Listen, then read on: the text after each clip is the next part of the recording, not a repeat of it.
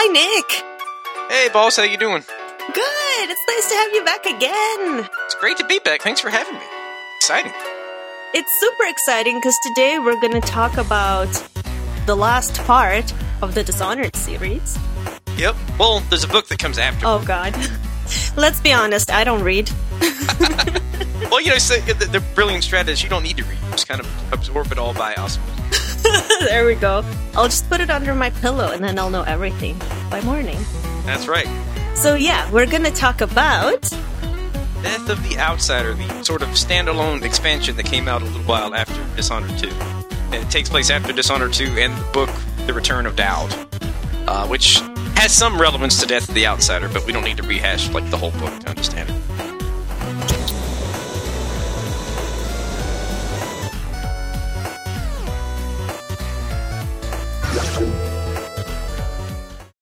Death of the Outsider, I think, is probably my favorite thing in the series.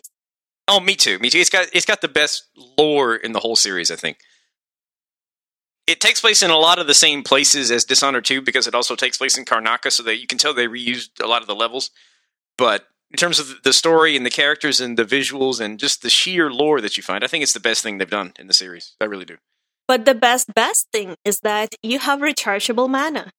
Oh my gosh, yes, you don't have to drink those stupid little blue solutions to use your powers.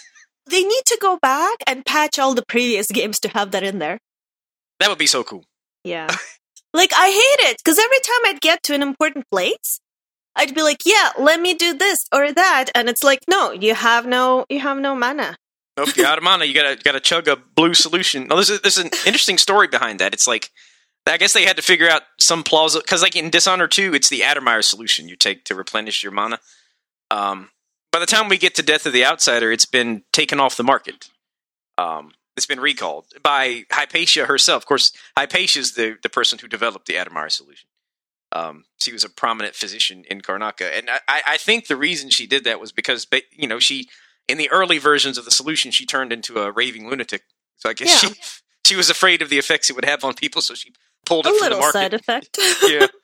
I'm not sure whether that's an early, because she was working on a cure for the miners' diseases that they got working in the silver mines, and she was also working on the Adermire solution. I'm not one hundred percent sure whether those are one and the same, but assuming they are, it would make sense because she turned into this raving psychopath by testing the solution on herself.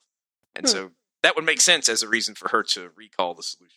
Yeah, interesting bit of lore behind that. Mm-hmm. So it's gave them an excuse to get rid of the blue solution, so the only one you have to worry about now is the, you know, the Pierre and The, the Joplin and Sokolov solution mm-hmm. that restores your health. Yeah. Anyway, useless lore there. Actually, the podcast is is about lore, so I guess it's not totally. Yeah, yeah, it's not. Okay, so there are how many missions in this one? There are five. And the first one is called One Last Fight. First one is called One Last Fight, yes. Of course, it's...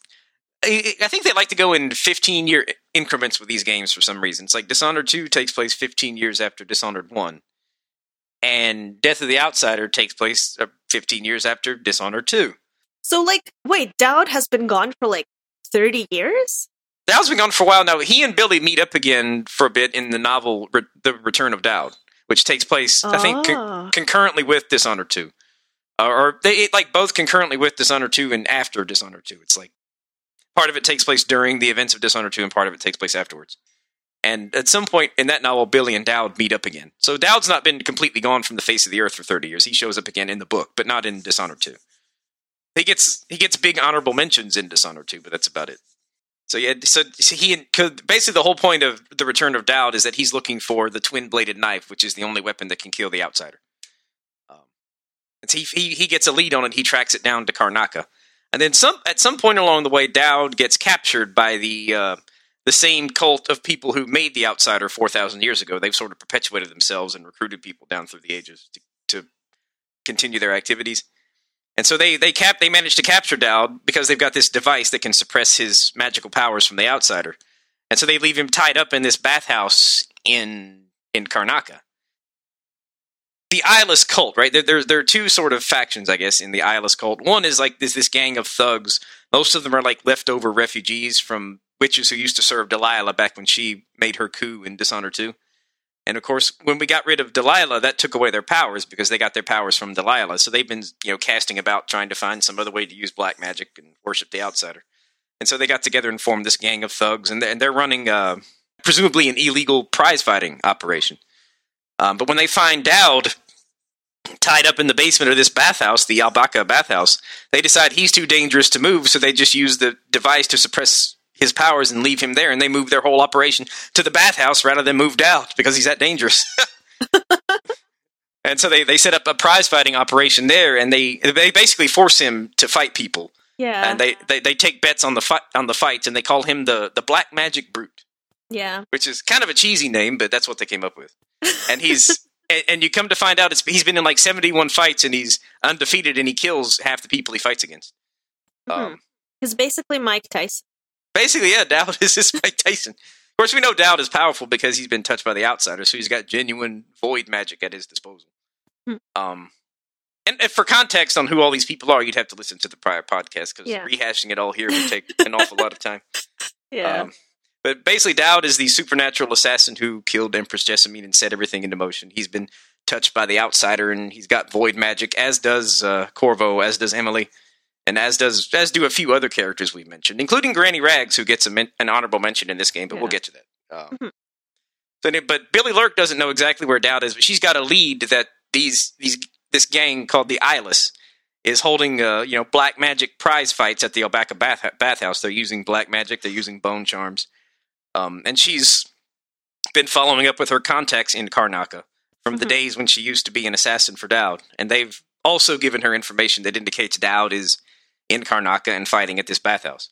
And so that's the only lead she's got. She's been desperately searching for Daud ever since the events of Dishonored two, because in the canon version, you know, she confesses to Emily that she took part in the killing of her mother. Yeah. And Emily says, well, it looks like you've changed because you helped me out. You helped me retake the throne. So all's forgiven.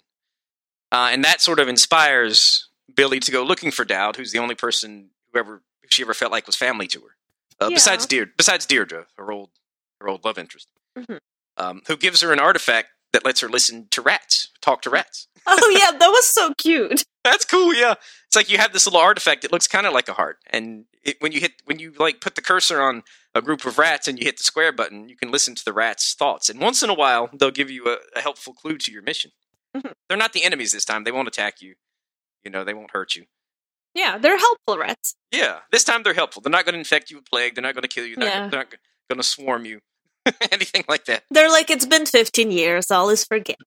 All is forgiven, baby. The rat plague is, is ancient history. But it, the rat plague gets an honorable mention, too, in the form of a certain type of liquor that's being brewed. We'll get to that. Because it's pretty nasty stuff. But yeah, so we, we get to fifteen years after Dishonored two, Emily's retaken the throne, and things are in more or less good shape. I mean, obviously obviously there's corruption and crime, just like there always is. But, you know, after retaking the throne, Emily moves quickly to sort of unite everybody. She forges a partnership with the now sovereign nations of Tivia, Morley, and Serkonos, which are the other islands in the Empire besides Gristal, which is where Dunwall is located, which are, most of the events have been centered in the first two games. Uh, trade and communication are being restored, and she's instituted a lot of public works projects. So she seems generally popular and well-respected as an empress by this point. Um, even because she wasn't terribly popular back in Dishonored two, which gave Delilah room to move in and usurp her. But now she's become a much stronger, more confident ruler after the events of Dishonored two, and some of the comic books that take place after that. Um, and the Abbey of the Everyman, our favorite religious folks, Uh, they suffered a pretty blistering defeat when they tried to siege Dunwall Tower and usurp Delilah, because it became pretty clear pretty quick she was a witch. And yeah. you know, as as we know, they don't they don't care much for witches. They tried to attack Dunwall Tower, and they suffered a very blistering defeat at the hands of Delilah and her witches. Mm-hmm. Um, and so now the Abbey's recovered from that, more or less. They've been very busy consecrating the dead and removing heretical objects from Dunwall Tower. Our friend Anton Sokolov has been retired for years in Karnaca, but he recently returned to his native Tivia, a very cold place up in the north, to open up a painting studio. They threw a parade in his honor when he arrived, but he got very grumpy and left early. Classic Sokolov. Yep.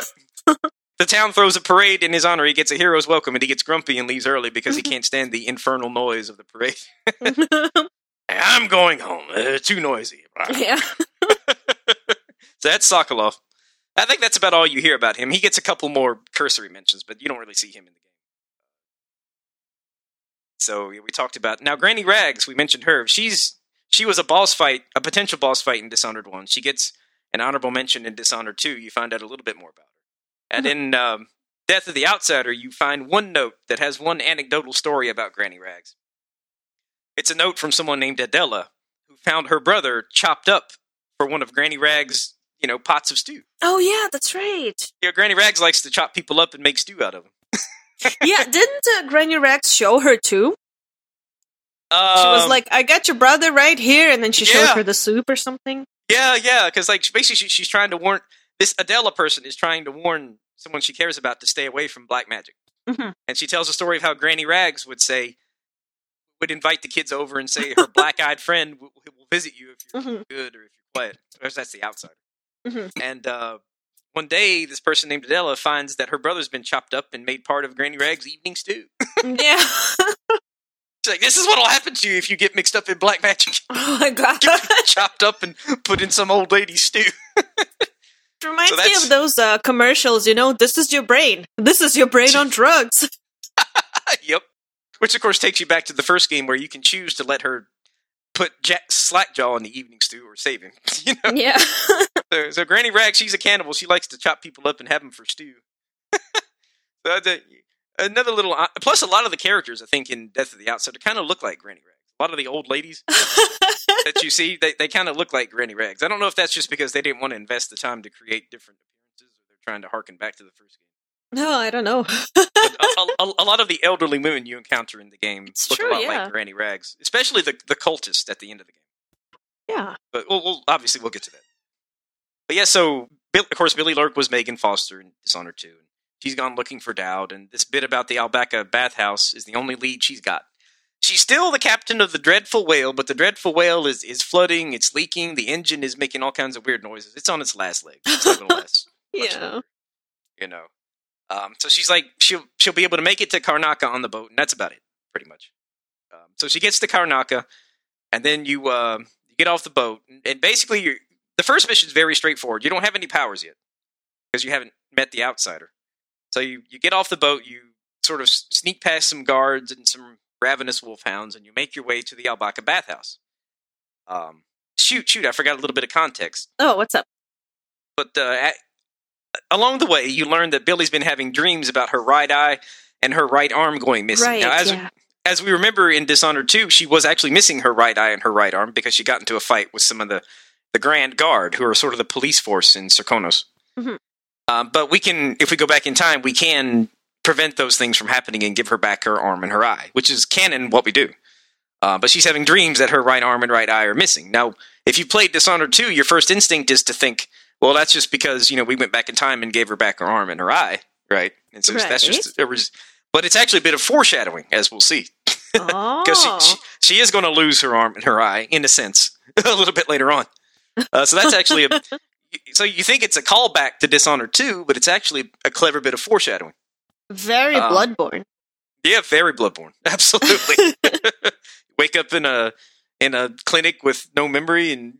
Go about your adventure. Yeah. Seek pale blood to transcend the hunt. Yeah. What does that mean? You guys made as much sense of it as anyone could have made, I think, in that in oh, podcast. Thank you. Thank you, you know. But yeah, so as we know, they're, they're holding Daud at the bathhouse, and they're making him fight for. And they're holding prize fights, and they're betting, they're winning because people are betting on him or betting against him or whatever. Yeah. And uh, we've ex- talked about the Eyeless. So as soon as you get to the bathhouse, you come across this woman. Basically, you come into the bathhouse, right? And the place where you need to go is blocked by a locked door. Mm-hmm. Um, and there's a woman sitting outside named Eleanor. That's her name, Eleanor.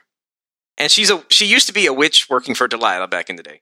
And now, like most of the rest of them, she's disaffected. She wants to re- restore her connection to the void, but she doesn't have any way to do that. Uh, but she offers to open up the door for you for a hundred coin. And now, they, in theory, you could get in there some other way, but I find it easier just to pay her the hundred coin and have her open up the door. Um, but there are, as always in Dishonored, there are other ways you can yeah. get it. Um, so assuming you go ahead and pay her, she won't attack you, uh, even though you're technically in a hostile area. Unless there are, like, other gang members nearby and you provoke them, then she'll attack you. But she's got a, a bit of an interesting story. She has a friend named Marina, and Marina used to have a friend named Maudi.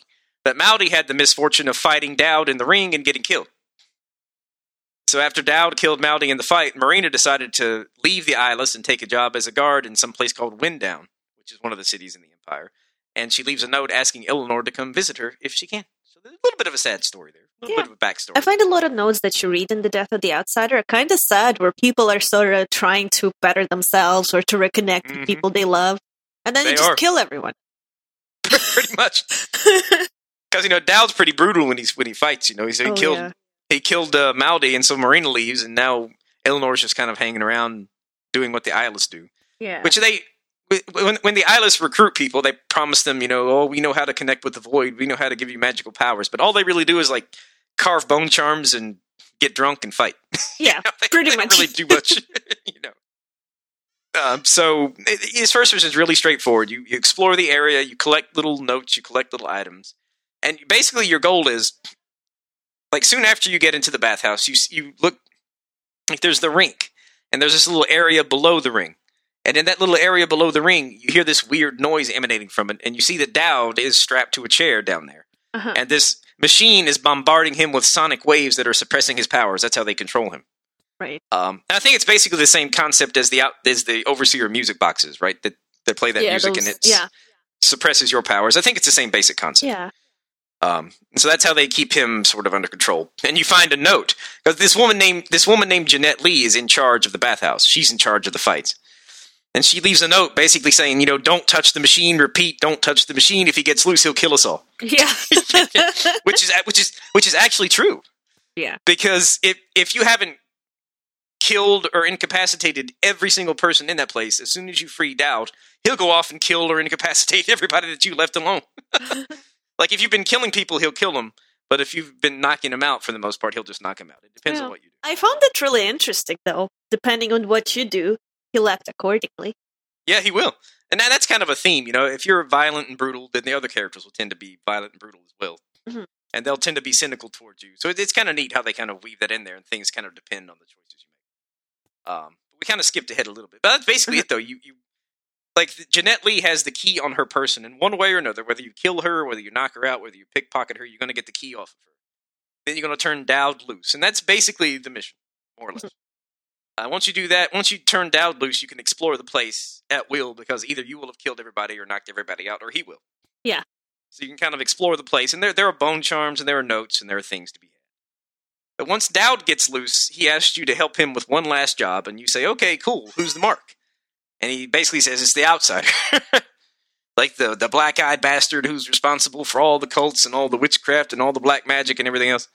We're going to kill the outsider because I've found a, a lead on a knife that can that can do the trick. The knife that made him, the knife that can kill him, which is the twin-bladed knife. So Billy's like, holy crap, what have I got myself into? But she doesn't turn him down. She says, okay, okay Daud, we'll do it.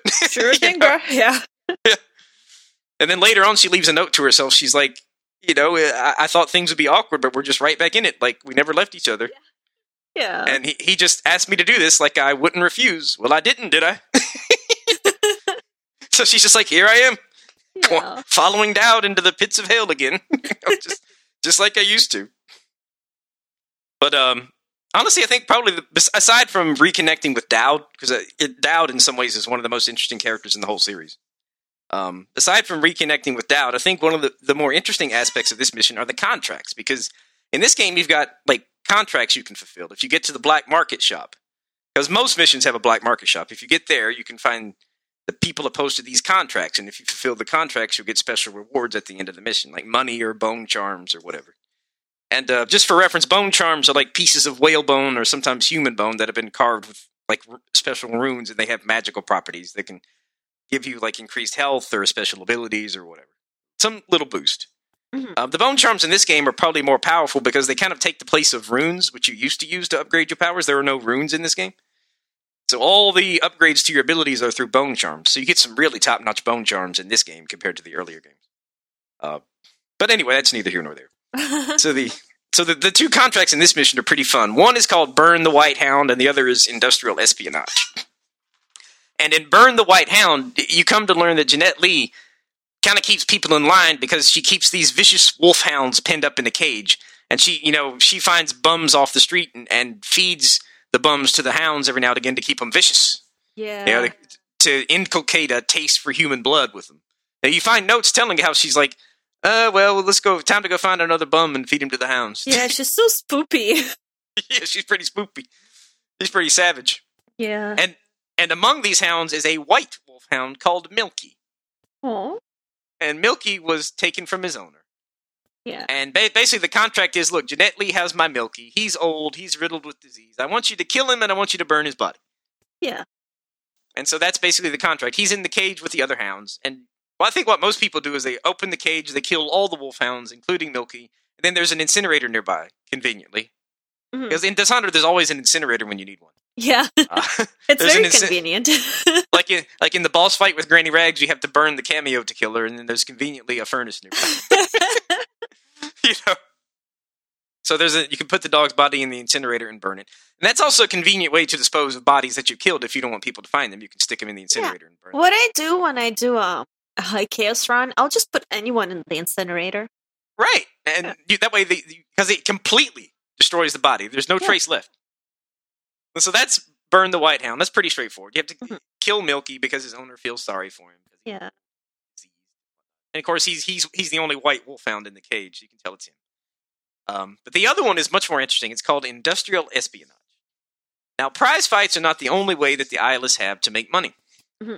They, they also manufacture this stuff called, uh, it's, it's like plague bull rat spirit. Because like, you remember in Dishonored one that the rat plague was spread by these rats called bull rats that were shipped in from Pandacia, which is a mainland continent far away from the Empire. Well, the, the Eyeless are producing liquor that is distilled from the bodies and the blood of the same bull rats that carried the plague in Dishonored one. Yeah. And when you buy a bottle of it, the, the corpse of the rat is still inside the bottle when you purchase it. That's that's how you get it at the point of sale. Now, this is vile stuff. Like, if you find a bottle of it and toss it at somebody, they'll be disoriented and they might, they might even they might even puke because yeah. it, it releases this green noxious cloud. You mean it's some good stuff? That's that's some strong liquor right there. Now, there's actually an achievement if you can get enough people to puke by throwing oh. rat liquor at them. It's like a trophy or an achievement. Oh. Now, the stuff is absolutely noxious, but it sells like hotcakes. Uh-huh. And so th- the point of industrial espionage is a competing brewery wants you to bring it the recipe for the rat liquor and to destroy the Eyeless's stock. So basically, it's the equivalent of like the secret Coca-Cola recipe. Basically, yeah, you're trying to sneak in and destroy the secret Coca-Cola. Although I, I dare say Coca-Cola is a lot more pleasant to drink than this stuff. I, I, I've thrown it. I haven't thrown it at anyone, but I've thrown it, and it does it does burst into this green noxious cloud. And if you step into like if, if you step into the cloud, it'll actually cloud your vision and disorient you a little bit. it's it's really now I, it's really nasty stuff. And I took the liberty of taking down the recipe because you find the recipe that's part of the contract. Mm-hmm. And so the recipe calls for one living bull rat, nine red potatoes, and three drops of wormwood oil. The first step is you drain the rat's blood into a large cooking pot. Uh, gross. And then you boil that with potatoes on a red-hot stove and add wormwood when the mash forms. Then you strain the brew into copper vats with the rat corpse, swelter it for one full moon cycle, strain it into a bottle, wear a mask or you'll puke, and then you, and then you seal the rat inside with the liquor. Oh my god. And that's just, that stuff sells like hotcakes, even though it's absolute poison. And then oh. the note says, don't steal a squiff, or Jeanette Lee's going to toss you to the hounds. No. Or you'll be hounds meat, because that's part of their business. So that, to me, that was a pretty fun contract, because you're destroying yeah. this noxious liquor. And then there, you see actually see signs up for it. You know, like, plague rat spirit liquor, brave the sensation. You know, Fallout, we got a Fallout recipe cookbook. I wonder if Dishonored has, like, a drinks book. Oh, like, I, I I think I've actually seen something like that. Like, on YouTube, there's, like, a video, I think, for, like, Dishonored cocktails. Yeah, there we go. I don't remember who the, I don't remember whose channel it is, but I've, it showed up in my feed of recommended videos, because I, you know, watched a video or two on Dishonored. Mm-hmm. And you know, someone actually took the time to put together some cocktail recipes from the Dishonored games. Oh, that's pretty cool. I don't. I'm. I'm sure that this particular recipe is probably not one they're going to recommend you make because it's got rat corpse and rat blood. Oh God, yeah, gross. all, this, all this other stuff, but you know, it's uh. So yeah, that, that something like that does exist. Mm-hmm. Uh, if you want to make some Dishonored cocktails, like I said, I can't remember whose whose channel it is, But I know that it, it's been recommended to my feed. uh, Dishonored cocktails. So I guess if you go to YouTube and search Dishonored cocktails, it'll come up. But yeah, that's that's that's pretty cool. And so once you uh, free Daud, like some guards will show up, and you'll have to get your make your way past them back to the Dreadful Whale. Um, and Daud will be on the boat, waiting to brief you on your next mission. Yeah. Which is called Follow the Ink. So Daud has come to learn, A, that there's this knife that can kill the outsider, the twin-bladed knife. Right. Because it's it's the knife that made him what he is, and so it can it can kill him in theory. And Daud has learned that there's more to the Eyeless than, you know, the thugs and drunkards and brawlers you encounter at the bathhouse.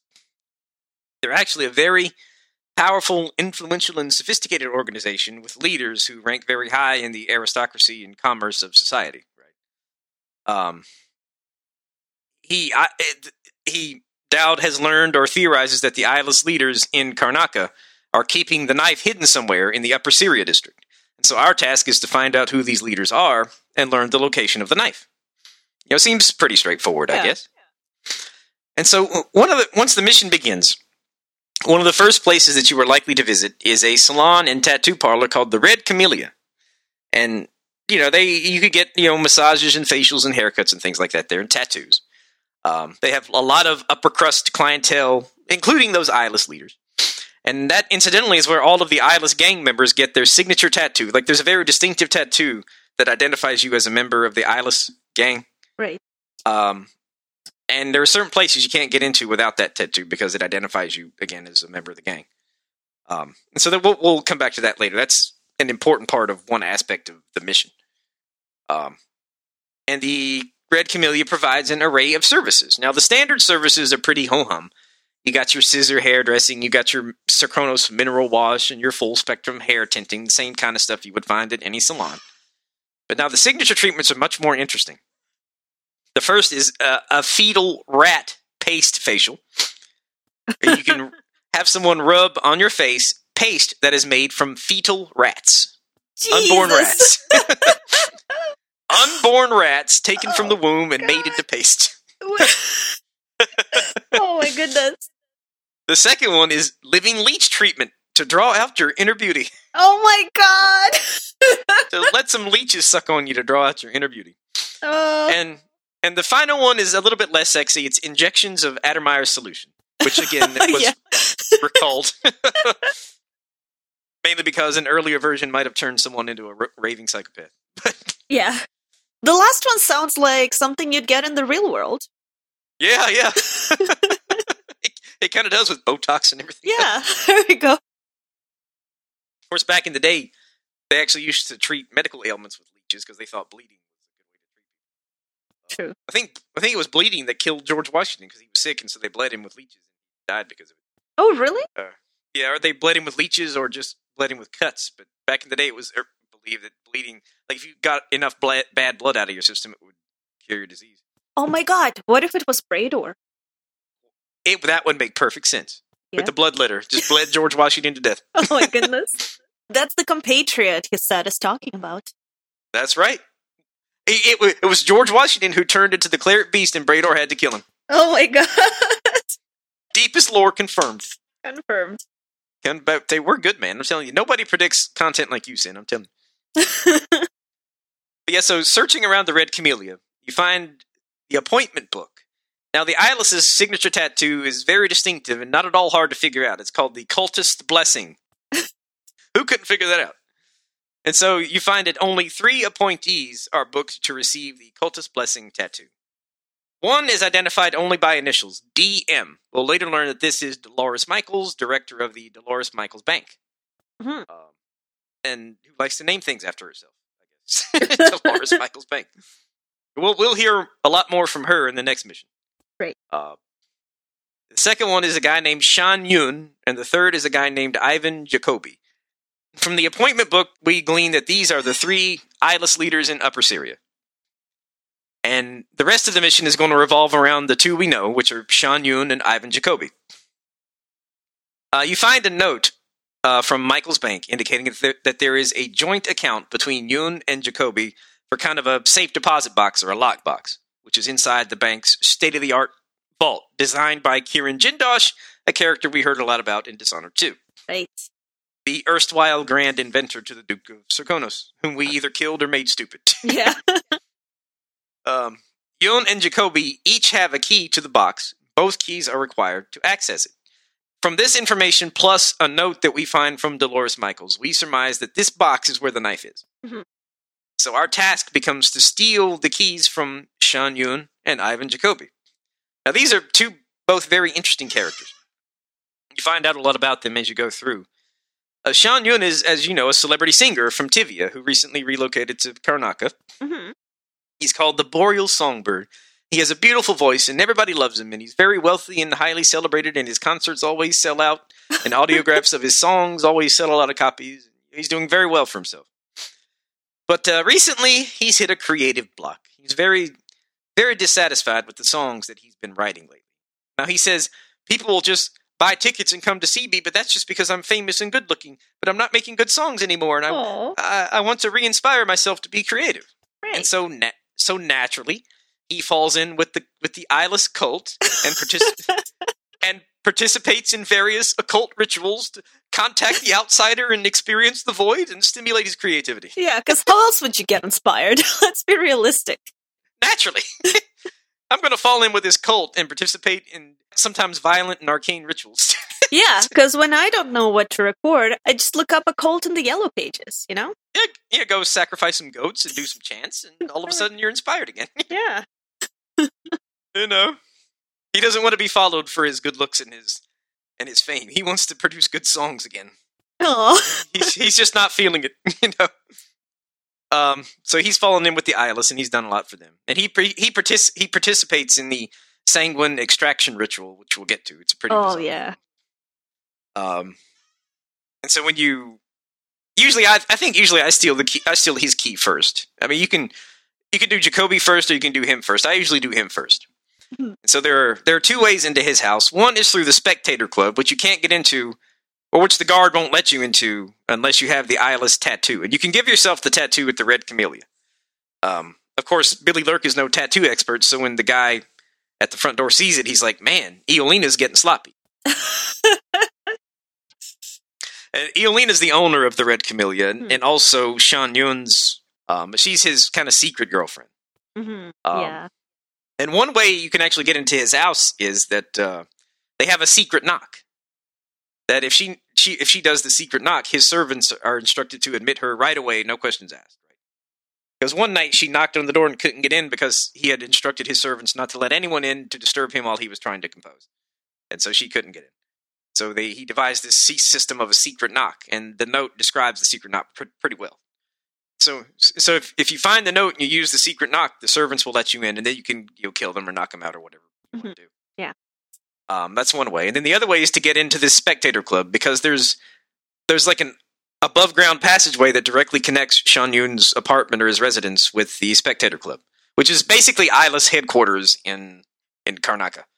That's where all the, the gang members and the cultists go to hang out and partic- and partake in their weird rituals. So you can have a lot of fun exploring inside the club and, you know, messing people up and finding things.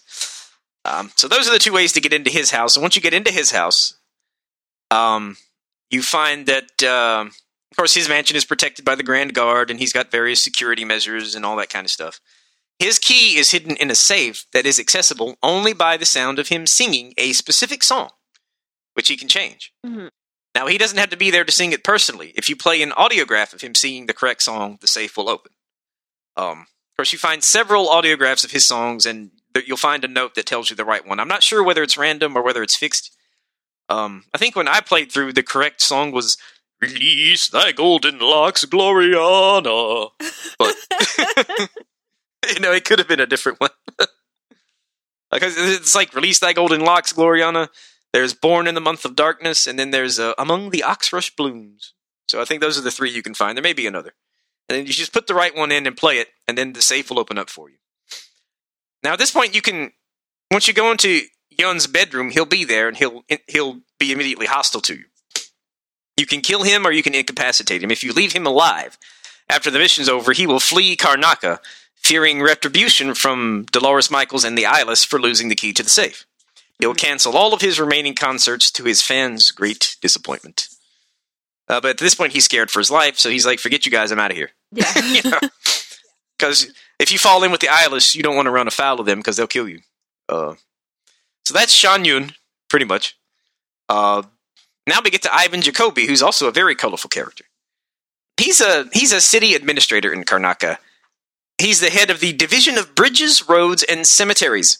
Bridges, roads, and cemeteries. Why would there be one department for bridges, roads, and cemeteries? Why? I don't. I don't know. Are they burying people and then building a road over them? Well, sort of. Like he is. He's kind of made a name for himself, speaking out against the practice of regraving. And basically, what it means is people who've already been buried in cemeteries are being dug up and relocated to make room for development. Mm-hmm. And so he thinks this is a very crude and disrespectful practice. So he's made a great name for himself speaking out against the practice of regraving.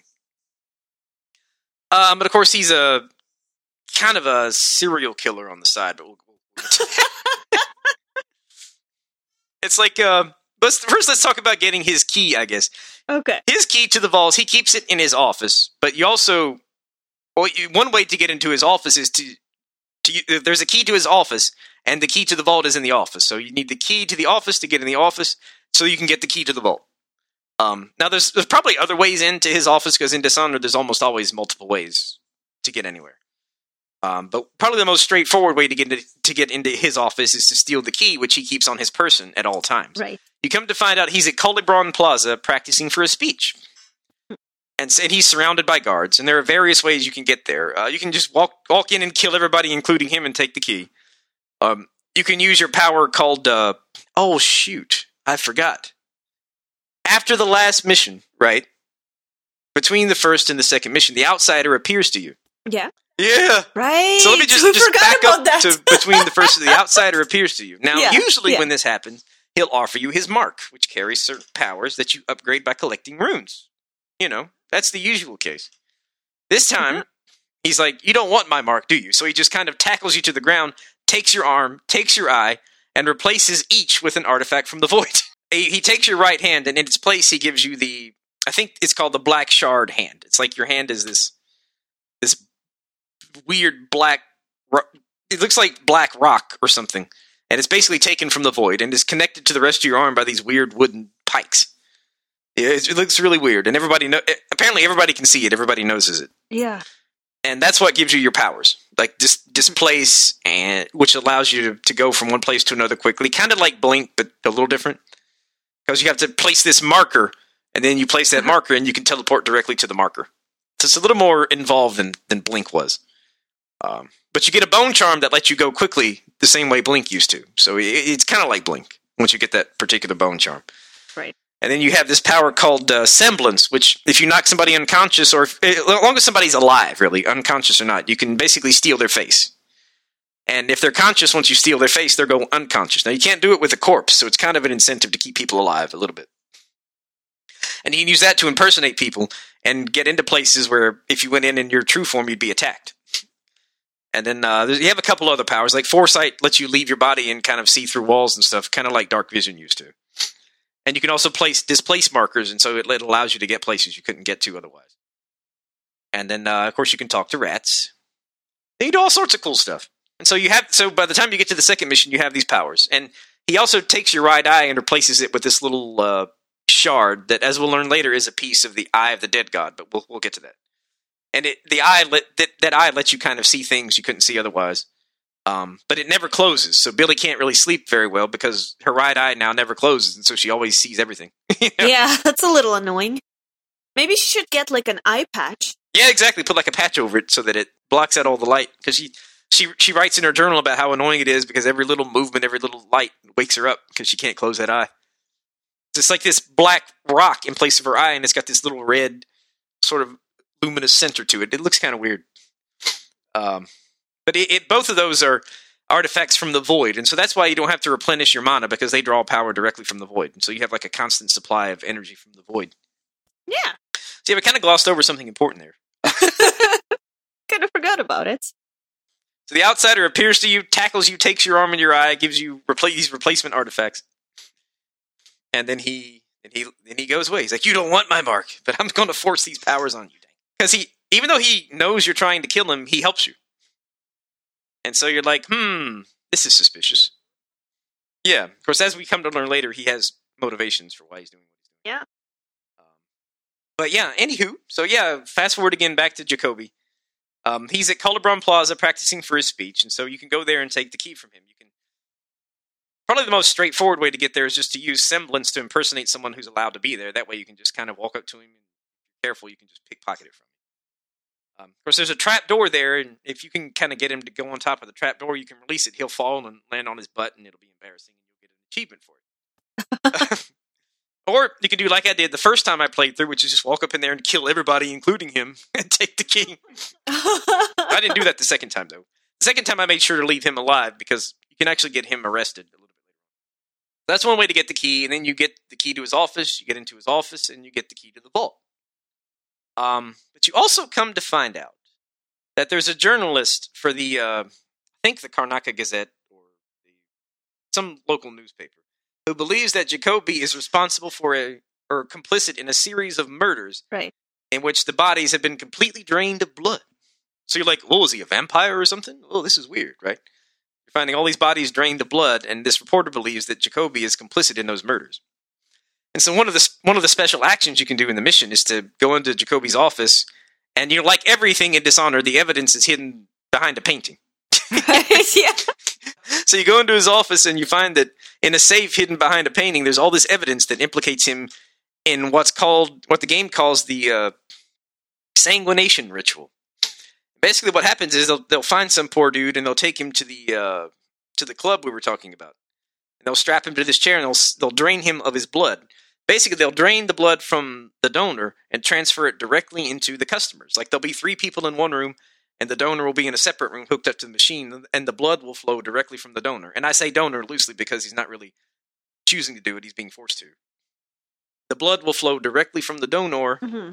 to the customers until the donor is dead. And the theory behind this is that when we're on the verge of death, we can kind of see into the void and experience the void more than we can when we're alive and healthy.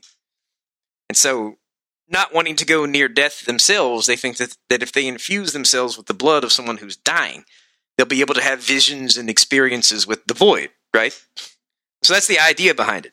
And you find evidence that mm-hmm. implicates Jacoby in these murders. It's an eyeless thing. They're always looking for ways to study the void. So, uh, Jacoby, uh, probably the most prominent murder was a pharmacist named uh, Cienfuegos, which we'll get to him, but he's a, he was a very prominent pharmacist who was found dead, his body drained of blood. And that's the specific murder, actually, that you're going to implicate Jacoby for. So if you get this evidence and you take it to the reporter and you complete the mission, you come to find out that Jacoby's been arrested. You find a newspaper article saying he's been arrested. Um, and I think there's also, it's at least possible that, you know, even though he's been arrested, you'll find him, maybe he got out on bail or something, you find him, he's hanging dead in his office. And it's sort of implied that the Eyeless cult is responsible for that because they didn't want him, you know, revealing their secrets to anyone. Um, so you'll find him dead in his office, and you'll find two of the uh, the, the thug-level Eyeless members sort of trying to clean up after him. You know, clean up all the evidence and stuff. So it's kind of gnarly. So you, you you can get him exposed as a murderer. And then, too, you find an audiograph where he's talking about the experience where he was exsanguinating someone and asking him all these questions about, do you see the outsider? Do you see the void? Tell me what you see. Tell me, dang it. You know? Yeah. It's really creepy. It was so spooky. It's really creepy, yeah. Of course, you come to find out later that the man he killed, Cienfuegos, was also a member of the Eyeless cult, but he he went a little, he went off the reservation a little bit. Uh, you come to find out he stole some very important documents from Dolores Michaels, which pinpoint which pinpoint where the Eyeless's real headquarters is, and the secret place that they use to access the void, which you're going to need to do if you're going to assassinate the outsider, but it's a bit of foreshadowing. So, all, all sorts of stuff wrapped up in, in Jacoby, you know.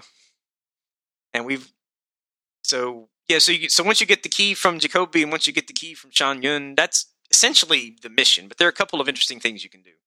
One of them is there's, a, there's this crazy taxidermist in town. And, she, and she's the owner of a little shop called Brozenard Taxidermy. And she's very fascinated with blood, fo- blood flies. Of course, you remember the blood flies from Dishonored two. Oh, we remember. Yeah. yeah. They they they infest corpses and build these nests and turn people into these sycophantic zombies who want to protect the nest and all this other stuff. Well, as it turns out, this crazy taxidermist has some blood flies in her basement. And what she does is she kidnaps people and deliberately she deliberately infests them with blood flies, because this is a way to harvest blood amber, which is kind of a byproduct of blood fly infestation, and it's very valuable. So she kidnaps people and feeds them to the blood flies to produce blood amber for coin. Well, that's not the only reason. She's also got this really weird, morbid fascination with blood flies. Now, she's keeping one poor guy locked in the basement, and of course, he's slated to be fed to the blood flies soon. So you can save him if you want. Uh, you can get let him out of there. Then if you want, you can stick the woman in the same cell where she kept the guy and then turn the blood flies loose on her, if you want. And in the next mission, if you come back to that place, you'll find the whole place overrun with blood flies, and Billy will say, serves it right. Blood flies are dangerous. So, yeah. So that's one little interesting thing. There are others, but that's one little interesting thing you can do. Now, coming back to Cienfuegos, remember, he's the guy that Jacoby hooked up to the machine and drained the blood. And that's the specific murder we implicated. He's he's probably the most important person in this game we never meet. Because uh, he has a lot to do with moving the plot forward and telling us where we have to go in order to complete our ultimate mission, which is to kill or not kill the outsider. Um, he's a pharmacist and a painter who became utterly fascinated with the void. And so naturally, he fell in with the cult of the Eyeless. Because everybody seems to do that. It seems to be all the rage. He's got a series of paintings called Impressions of the Void. Because if you get into their inner circle, they actually have found a way to kind of tap into the void and see it. You know. So he's actually seen the void when he was cloistered with them and studying with them. And so he's got a series of paintings called Impressions of the Void. And there's, achieve- there's an achievement if you can find them all. I haven't found them all yet. But they, they're, they're based on glimpses of the void, and later on, when you actually enter the void, you find out his paintings are pretty accurate. Um, he started dreaming... Of, he, at some point along the way, he started dreaming at a, about a place called Shindaerey Peak, which is kind of the highest elevation in Karnaca, I guess. And there's like a there's like a mine, there's like a silver mine there. Um, that, and you come to find out later, that's where the Eyeless's headquarters is. But he's having dreams about the place.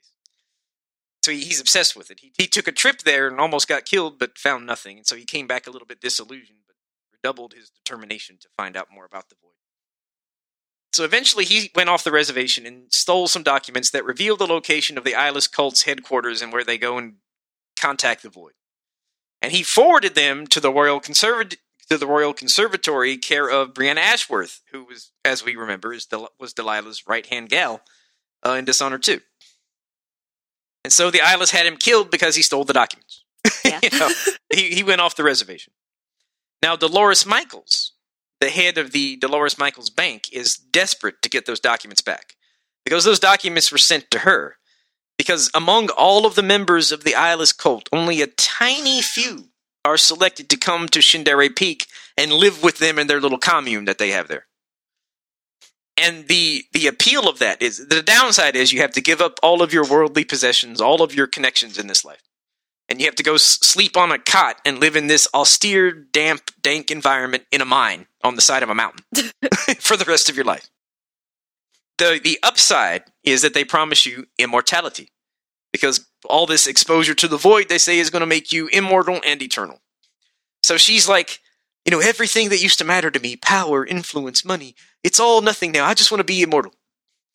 And so they actually, and so the Eyeless sent her correspondence indicating that she would be among the next group of people invited to come join them at their communion. And to that end, they sent her some documents that reveal the location of the commune. And she got explicit instructions: guard these with your life. Study them carefully. Guard these with your life. And what has she done? She's gone and lost them. you know? Or Cienfuegos stole them from her and forwarded them to Breanna Ashworth at the Royal Conservatory. Um, and so naturally, his he was murdered by the Eyeless, and his pharmacy was foreclosed upon by Dolores Michaels Bank. Because naturally. Yeah. And of course, no doubt that was done so that they would have the legal right to pilfer through his pharmacy and try to look for the documents. Yeah. Of course, that's actually a, a part of a string of apparently illegal foreclosures by Dolores Michaels Bank in the area. And there's all sorts of protest over that. Um, and in the next mission, you can actually sign a petition to stop the foreclosures. And naturally, that was started by Teresia Cienfuegos, who I'm not sure whether she's his wife or his daughter or his sister, but she's a close relative of his. And she helps him run, helped him run the pharmacy. Uh, so he's an interesting fellow. And he eventually gets us the information we need to find out where the Eyeless are. Um, but later on, we're going to go to the Royal Conservatory to get it, but we haven't got there yet. So yeah, he stole the documents. He didn't shoot the deputy, but he did steal the documents. You know, I stole the documents, but I did not shoot the deputy. You know, and he suffered a terrible death by exsanguination.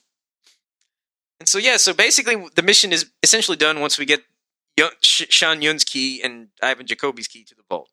So naturally, our next mission is to break into the bank and steal the knife. The most heavily secured bank in the Empire. We got to break into it. We like a challenge. We do. Now, this mission, too, before we leave it, has some very interesting contacts, or contracts, rather. Some interesting contracts that you can fulfill for, some, again, some reward at the end of the mission. The first one is called Kill the Bartender. You remember we talked about the Spectator Club, how that's where the Eyeless go and hang out. And drain drain people's blood and all that yeah. stuff that they do. The client has a grudge against the bartender at the Spectator Club. We're not told exactly why, but she wants you to render him unconscious and naturally stash him in a crate on some rooftops nearby the... Because, ri- you know, in every Dishonored game, we're stashing people in crates. So, of course, she wants you to render him unconscious and stash him in a crate on some rooftops nearby the Red Camellia. So the, the contract will fail if you go into the bar and kill him. So you have to render him unconscious and stick him in.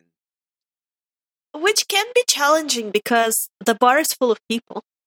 They won't be immediately hostile to you when you go in, but as soon as you do anything fishy, they'll turn hostile.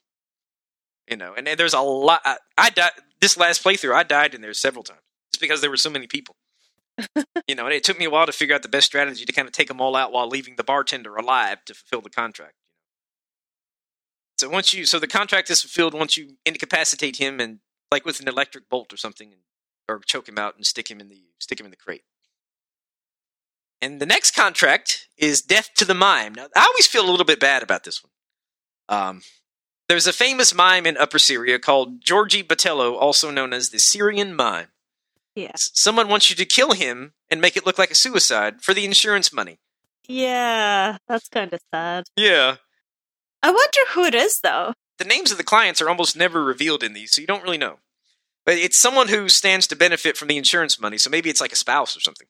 Yeah, probably. Who just wants him dead. For, it's like, basically, the, the promised reward is, I'll split the insurance money with whoever can, you know, kill him and make it look convincing, that is make it look like a suicide. Yeah. You know, so what I do, it, it, this one this one makes me feel bad, but I want the reward. So what I do is, you know, he's performing in the street. You know, it's just going about his business, performing in the street, apparently hurting no one. Uh-huh. I'll go and I'll I'll choke him out, and then I'll take him to this place called Dead Man's Bluff. It's it's way high up, right?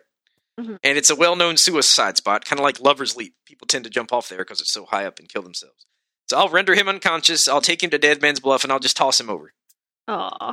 And once he you know hits the bottom, that fulfills the contract. Yeah. Uh, and I always feel bad about it, but I always want the reward. So I'm just like, it's just, it's just a video game. It's just a video game. Goodbye. You know? Uh-huh. But that one always makes me feel bad. For all you can tell, the guy did nothing. Uh, maybe there's some little note somewhere that says something bad that he did, but I haven't found it. You know, as best I can tell, he he's just performing on the street, trying to make people happy and earn a living. And you come and kill him for, for the insurance money. But the uh, next contract is called Workplace Harassment. This one feels a little more justifiable. The client is an employee at Dolores Michaels Bank. A certain customer is repeatedly going to the bank and harassing and harassing and threatening this person. So the client wants you to kill that particular customer and her associates. As you go along, you'll find a member of the Eyeless gang named Armanda. She's also, I think, a former Brigmore witch under Delilah. And you go into the bank and you'll find her harassing one of the clerks, who is presumably the client.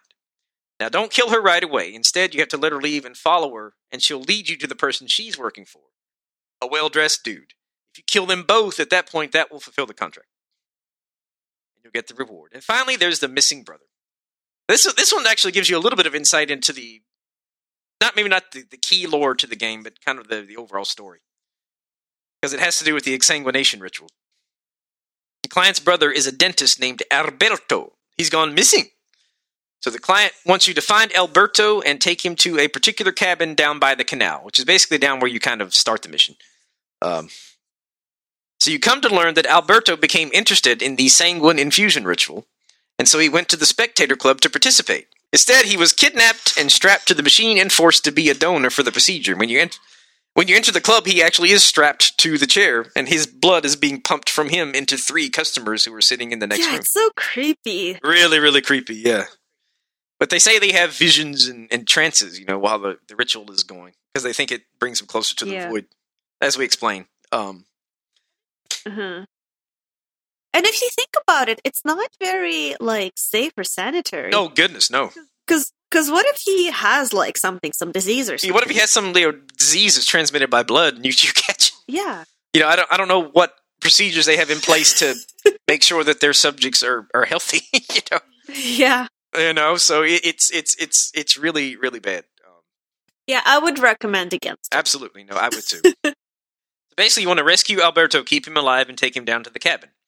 Now, you you have the option when you find the machine to reverse the flow of blood and kind of give the uh, recipients a taste of their own medicine. Yeah. It's like the machine has explicit instructions. Do not reverse the flow of blood, you know, from the customers to the donor. Do not do it. Uh-huh. So naturally, if you do that, it'll... And you don't have to do it to complete the contract, but it's just something you can do for flavor. Give them a taste of their own medicine. Yeah. So that is the second mission. Um, Follow the Ink, I think was the name of that mission, in case we didn't say it. And it's mission two. Mm-hmm. A lot going on in that particular mission. The, the later one should be a bit less involved. Um, now, the third mission is probably my favorite in the game in terms of sheer gameplay. Uh, it's called the Bank Job. You know, you it's a bank heist. Well, not so much a rob. You're going, you're infiltrating the bank and stealing the knife, which is a lot more complicated than it sounds. Yeah. Now, at this point, Daud is still alive. He's on your boat, drinking your whiskey. Living the dream. Yeah, living the dream. Sitting on your boat, drinking your whiskey, giving you advice. So, so before the mission, you meet with Daud to discuss, you know, the various ways to get inside the bank. Basically, there are three. One is through the trash disposal, one is through the sewers, and one is through the rooftop entrance. Which that's my favorite. Um, so after you talk with Daud and kind of get your bearings, you you go to the you go back to Karnaca and you start the mission. Um, I think I think the most efficient way to get there is through the rooftop, but you can also go through the sewer and the trash disposal. It's like. Basically, to get to the trash disposal, there's a there's a guy named Anibal Garca or Garza. He's a custodian at the bank. Uh, he lives right above the crazy taxi, taxidermist that we encountered in the last mission. So you'll find a note indicating that he naturally went to a very sheer drop nearby the bank to recover a valuable watch. Of course, he didn't make it. Uh, he fell to his death, and you see his corpse partway down the drop. Now, of course, you can use Displace to get there pretty easily, and find the key on his body, which will let you a- access the trash disposal and get inside the bank by, you know, crawling inside the dumpster and kind of shooting a nearby switch and doing all the machinations there, and it'll it'll get you inside the bank. Now, you don't necessarily have to get the key. You can use, like, Foresight and Displace to kind of get past the locked door. Yeah. Um, but it's it's more fun to get the key because you can find maybe some goodies nearby as well. So, you know, it, plus it, you, it adds a little narrative flavor if you get the key, but you don't strictly yeah, have to. Because in Dishonored, we know that there's always more than one way to get just about anywhere. Mm-hmm. Which is, I think, actually one of the genius aspects of the level design in these games. That there's almost always yeah. more than one way to do things. I was uh, recently replaying... Um, oh, which one is it? I think the one with Daud? The D L C with Daud? Oh, yeah, yeah. Uh, Knife of Dunwall or Brigmore Witches, whichever it yeah. was. Yeah. Yeah, and I, I found a way to get through one of the levels that I've never seen before. Oh, yeah! Yeah, and I was so pleasantly surprised. Like, I played it a few times, and I found a new way to finish the level. No, oh, yeah, I've, I've played through the D L C multiple times, and each time, you know, I'll get through the levels a slightly different way, and it's just amazing. Mm-hmm. Uh, it's yeah, it enhances like the replay value, and it really just speaks yeah. to the care and thought they put into the level design. Mm-hmm. Now, if they're smart for Dishonored three, yeah, every alternative way of finishing a level uh, will be a microtransaction. Absolutely. Yeah, you want to go through the rooftop, pay a dollar to make the elevator work, you know? Either that or watch fifty ads. Yeah. One or the other. Oh my goodness, microtransactions. Oy. Thank you, Star Wars Battlefront two. And Assassin's Creed Origins. Oh yeah? But anyway, yeah, I think I think there are some, some microtransactions. Not transgressions, transactions. Microtransgressions. Oh, that's what they should be called now. Microtransgressions. Yeah, maybe that was a Freudian slip. Yeah. Microtransgressions. I think I just had a Freudian slip and called them what they are. Yeah. Micro abominations.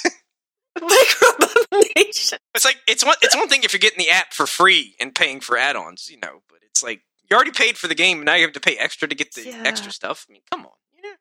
Yeah. It's not cool. Not cool at all. You know. So that's the uh, tra- that's the trash disposal. You can also get in through the sewer because would it be a Dishonored game without sewers to explore? No. No, ma'am, it would not. No. Yeah. Because if it's Dishonored, you're going to, you're going to go at least have the option to go in the sewers at some point. Yeah, it's like the equivalent of the uh, swamps in Dark Souls. Yeah, the obligatory poisonous swamp. Yeah. Well, well, thank you, Valley of Defilement, and then Blighttown. You know? You know. So, you know. Oh, speaking of which, if you go through the rooftop, you find something really interesting there. Oh, you certainly do. Um, well, the rooftop is where you can put everybody to sleep. Um. Uh-huh, but I'm talking about something else. Oh, shoot. There's all sorts of stuff. Like, let's see, you can... Um, the only thing I really think about with the roof is putting everybody to sleep. There's some bone charms up there, too. And there's... But there's one Easter egg. Oh. Do tell. You don't remember? I, oh. I'm drawing a blank, man. I swear I'm drawing a blank. I made a little video about it. Let me see if I can find it so I can link it to you. I know in, in the bank there's an Easter egg up for prey because one of the safes is owned by Morgan Yu. Oh, yeah? Yeah. Like if you get into, it's either the vault or the basement, there's a safe that's owned by a person named Morgan Yu, who's the protagonist in Prey. Uh, so that's a nifty, that's a neat little Easter egg. Because um, I played through Prey, and unlike some, I actually pretty, it felt like Dishonored in space, so I kind of liked it. But, you know, the, the jump scares get a little cheap after a while. Yeah. You know, but aside from that, I thought it was pretty solid. Okay, I'll send you the... Uh... the thing I'm talking about. Oh, cool. So there's an Easter... You know, I'm probably just drawing a blank. I probably saw it. Yeah, I think you are. I think you are. Oh, cool. Yep, got it. Hot dang. This is going to be fun. Oh. Discord picks right now to update. Oh, it's done updating. Cool. I have fast internet. This is good. Oh, oh, oh, you're right. I remember that. Yes, it looks just like a Dark Souls bonfire. Yes. I noticed that. Matter of fact, I took... You know what? I took a screenshot, meaning to share it with you, and then I forgot all about it. But you're absolutely right. It's like, it looks just like a Dark Souls bonfire up on the roof. I thought it was pretty cute. I was like, oh. Yeah, I noticed that, but I have, if, if you've ever watched yeah. my, anybody who's watched my streams knows I have like the world's worst short-term memory. I, I, I should have written it down, because that was actually something I meant to share with you. Of course, you already knew about it, because you were a strategist. But I'm predicting your content. Predicting my content. That's exactly right. But then I actually took... I, but in fact, if I went into my PlayStation now, I would probably see that I took a screenshot of this. Yeah. But then I just completely forgot about it. Like, oh, this will be cool for the podcast because it, it's a bonfire from Dark Souls. And then I forgot all about it. Thank you for reminding me. Because, yeah, there, if, you, if you go on the rooftop, you'll find this little bonfire with this, like, this metal pike in it at a slant. And it looks just like a bonfire from Dark Souls. And it's pretty cool. That, that, that alone, I think, is reason to go up on the roof. Go through yeah. the rooftop entrance. But another reason is you can put everybody to sleep. Yes, that's because they like. There's a stuff you can get called the uh, laudanum, also known as poppy tincture. Um, and if you go on the roof and put it in the ventilation system, it'll put all the guards and all the bank personnel to sleep. Which it, it's not the same thing as like when you when you knock somebody out or choke them out. Like you could, you know. You could blow up a stick of dynamite next to their head; they wouldn't wake up, right? Nothing will wake them up. Yeah, they're they're, they're practically dead. You know, nothing can wake them up. But it's not that's not the case here. When you put everybody to sleep in the bank with the laudanum, it's like if you make any noise, they'll wake up, right? So you have to yeah. be very quiet. Yeah, they, they, they're just asleep, and it's like a very light sleep. Yeah, it was pretty stressful because it's like I hope not to step. Yeah, because like if you step on them, they'll wake up. If you like yeah. try to steal the money out of one of the cash registers and it dings, they'll wake up. And and there's a yeah. there's a contract that requires you basically to get in and out of the bank without being detected. Uh-huh. And not only without being detected, but you can't harm any personnel. And that includes just choking them out. Mm-hmm. Because I tried that once. I figured, well, maybe if I just choke this person out and they, they can't wake up, maybe that'll make it easier. Aww, but then the con- then the contract failed because harming bank person you can't harm or be detected by bank personnel. Um, and harming includes just rendering them unconscious. So you, you have to get in and to fulfill that contract. You have to get in and out without even being detected at all. Um, and I always try to do that because it makes it a lot more challenging and a lot more fun. I think. But the only, I think your really only feasible way to do it is to put everyone to sleep. Because there are a lot of people in the bank. I mean, people everywhere. People at desks, guards patrolling. There's people everywhere. So if you're going to try to get in and get in and out without being detected at all, I think really the only feasible way is to use the poppy tincture and put everybody to sleep. Which, of course, there are a couple ways to get it. You can pay a lot of money to buy it at the black market shop, which I think it's like seven or eight hundred coin, which is a lot uh, when you're trying to buy upgrades and stuff for your gear. Yeah. Oh, I forgot to say one thing. Oh, I wanted to mention it during the bank thing. Oh, yes. Um, because when you're in the bank, you can go, or maybe it's not, but at some point in some bank, maybe I'm thinking Dishonored two, you can rob the guy again, the guy that we always rob. What's his name? Galvani. Yeah. That's this mission, yeah. Okay. He's got a safe in yeah. this bank and you can rob it. Every time we play a Dishonored game, we gotta rob Galvani. Absolutely. No, I love it. Um, yeah. See, he, he, the reason he's got a safe deposit box at that bank is because he's been paranoid. He's been robbed so many times. Yeah. And he's like writing letters to the bank every day about their security precautions. You know? Yeah. Like they just expect to get a letter from him every day asking about this and that and the other thing. I've been robbed so many times. But then he, yeah. but then he goes and, and blabs that the, the code to his vault has to do with the most important day in his life. And you find other notes indicating that that was when he met Anton Sokolov. And so you get the specific date. And so that's the combination. Yeah. You know? I felt kind of bad for him. I think in one of the walkthroughs, I like I didn't even steal from him. I was like, you've been through enough. I, I've stolen from you in every game. I, I, I've, yeah. I've stolen for, from you as at least two different characters, maybe three. So. Yeah, because like I played through Dishonored two with Corvo and Emily, and with each one I stole from him. So it's like, and then Corvo steals from him in Dishonored one. So, oh, so he's always getting robbed. Yeah, or not robbed, not technically robbed. He's always having larceny perpetrated upon him. Wait, what's the difference? Robbery is when you steal something from someone's person by force or intimidation, okay. Whereas larceny is any kind of stealing. So robbery uh-huh. is just an aggravated form of larceny that involves, again, the force or intimidation to steal something from someone's person. So, like, if someone breaks into your house and steals from you, you've been burglarized, but you've not been robbed. Well, ah, I see. Well, burglary is breaking and entering into someone's house with intent to commit a felony, and larceny is a felony. So, you know, if you break into someone's house intending to steal, you've committed burg- burglary, and if you actually steal, you've committed larceny. So... So Corvus committing all of these potentially throughout all the games. Oh, we, we commit all sorts of crimes throughout. All sorts of crimes. Some we're falsely accused of, and some we actually commit.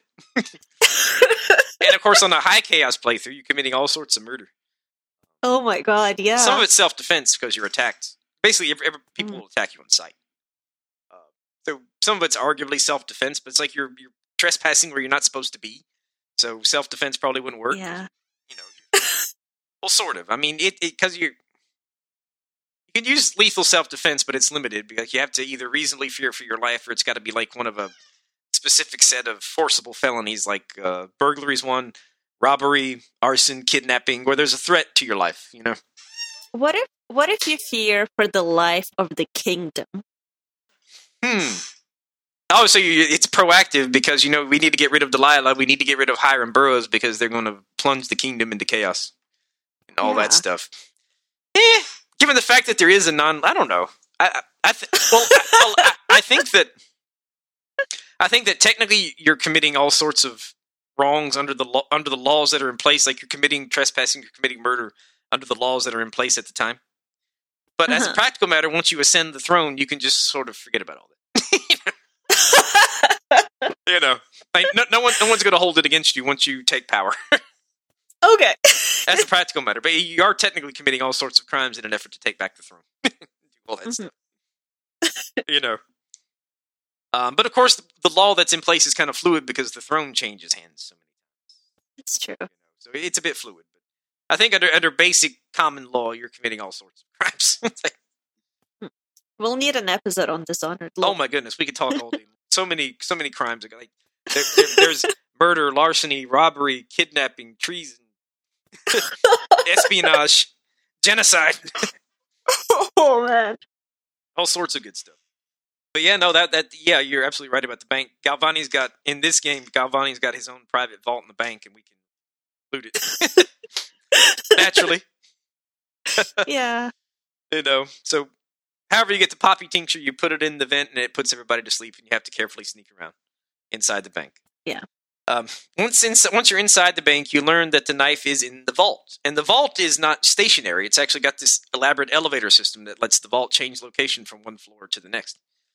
And they hmm. tout that as a, an advanced security mechanism. The vault itself is very difficult to get into. Um, the only one who has the key to it is Dolores Michaels herself, and it's in her office.